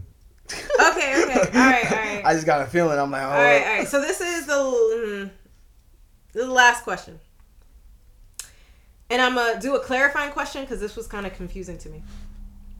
What, if any, are some of the ceasefire, i.e., unequivocal no-no, actions or postures that you have adopted for your relationship? And do you find any or all of these agreements to be par for the course when it comes to traditional relationships and or relationships similar to yours? Sheesh. So that was a lot. So I asked this person a clarifying question because that was a lot to just understand and break down. Basically, what would cheating be? All them damn words. I'm just kidding. I feel like this was You're an very academic, like You're very articulate. You- to, you want it. to- but all them damn words. yeah, like Nah, it's all good. We appreciate the question. you know, what what would cheating be within within our dynamic? um, cheating would be like a betrayal of our trust and commitment to each other. Which, Mm-hmm. again, if you look at those words and break them down, it's if we committed to being honest and open about certain things, like sex is a huge thing, Get testing before new partner, right? So if I were to and see the results. So if I were to have a one night stand, that would be cheating. Mm-hmm. That would be a betrayal of our connection and our agreement to each other because I don't have one night stand unless you got like some super testing that happens in 24 hours or some shit like that. I don't know of any. um, hurry up, scientists! Come on, come on, we need you. Anyways, but uh, if that were to happen, that would be cheating because that's the agreement. And I also like that. I like the buffer of to break down like the cheating piece. I like the buffer of um the testing because it allows me to not make those like you know just Rash. on my dick decisions. Like oh shit she fine as fuck. Let's do it. Like I, mm-hmm. I get to I have to slow it down. Like okay so how are you? I have to like like I have to get to know the person at least a little bit for us to even have that conversation about mm-hmm. testing and everything else like that. Um so that would be one example mm-hmm. of of cheating. And was there another part to that question? No what would be cheating? Yeah so anything along those lines like anything that would disregard our connection and commitment that Mm-hmm. we've made to each other as life partners. Now, I will say that in my journey within my sexuality, especially after experiencing women sexually, my definition of sex has changed. Mm. So, Well, I can't wait for We're gonna do an episode about that one. Yup, so as far as getting tested, I require a. So usually fingering isn't included in the. You don't have to get tested for category, you know, or is included and you don't have to get tested for. I want to hear the people's opinions about But this. Instant, interesting. because of my again understanding of what sex is with women i'm like nah that's sex that there are fluids mm. even though there is a smaller chance of transmitting something very small.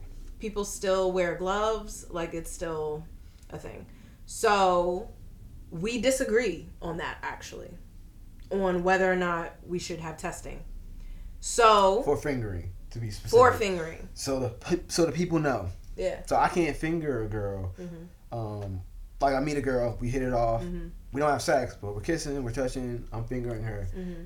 That would be considered che- cheating for you in, in regards to your perception of things because of your newfound understanding of sexuality. Yes. Or sexual. and and for you uh uh tribbing which is when um a vagina is on anything or vulva is on anything other than another vulva that's where scissoring is. So like i basically had sex with a woman and didn't know it. Yeah, that's a that yeah. happened. so because my vulva was on her thigh her vulva was on my thigh and there was fluids but i didn't know because it wasn't fluid to fluid so i didn't think it was anything but that was uncomfortable for you so it was just It was more so the dynamic. well yeah and we'll talk about We'll that talk about a, that. It a I wasn't too much tripping off of that, honestly. Oh, okay. Well, that even it, it changed my understanding of that to identify that as sex, and, and it's just yeah. So we disagree as far as, especially on the topic of queer sex versus heterosex, It's complicated. as far as Why y'all got complicated? you know. So that being it's real said, simple with us.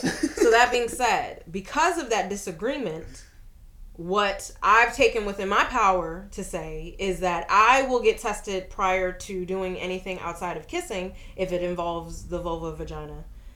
Um, but I can't control him. So if he were to finger another woman without getting without seeing her results of her testing, I can't do anything about that. But what I can do is say I am not having sex with you until you get tested, and that's and that has and happened. you know how my sex drive is. So it's like, hold up now, wait, you taking away the oh no, oh. So you know that complicated thing. Cause let me uh eliminate this myth. You are not more prone to STDs being in an ethically non-monogamous relationship. Okay? You are actually more prone to it being in a monogamous relationship because of the lack of communication and transparent communication. So, there's that. And because it ain't always ethical monogamy. Okay? So, you know, there's that. Um but yeah, so uh in my experiences, we all get tested. We all share our results and we're like the first woman I was dating, I was aware that she was dating three other people. I was aware that she was having sex with another woman. Um so yeah, communication. And that way, yeah, you can practice safety and you can use um, safety tools like condoms or dental dams or gloves. Like you can you can use different things, but you are not more prone to STDs generally within the polyamorous community because we're talking about it more. So there's that.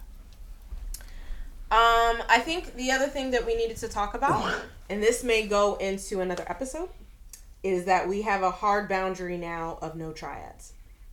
Yeah, fuck that. it ain't work for us. I'd say in short, yeah, it didn't work for us. And Ain't out there. we, we tried it. It didn't work. We'll explain in a different video why it didn't work.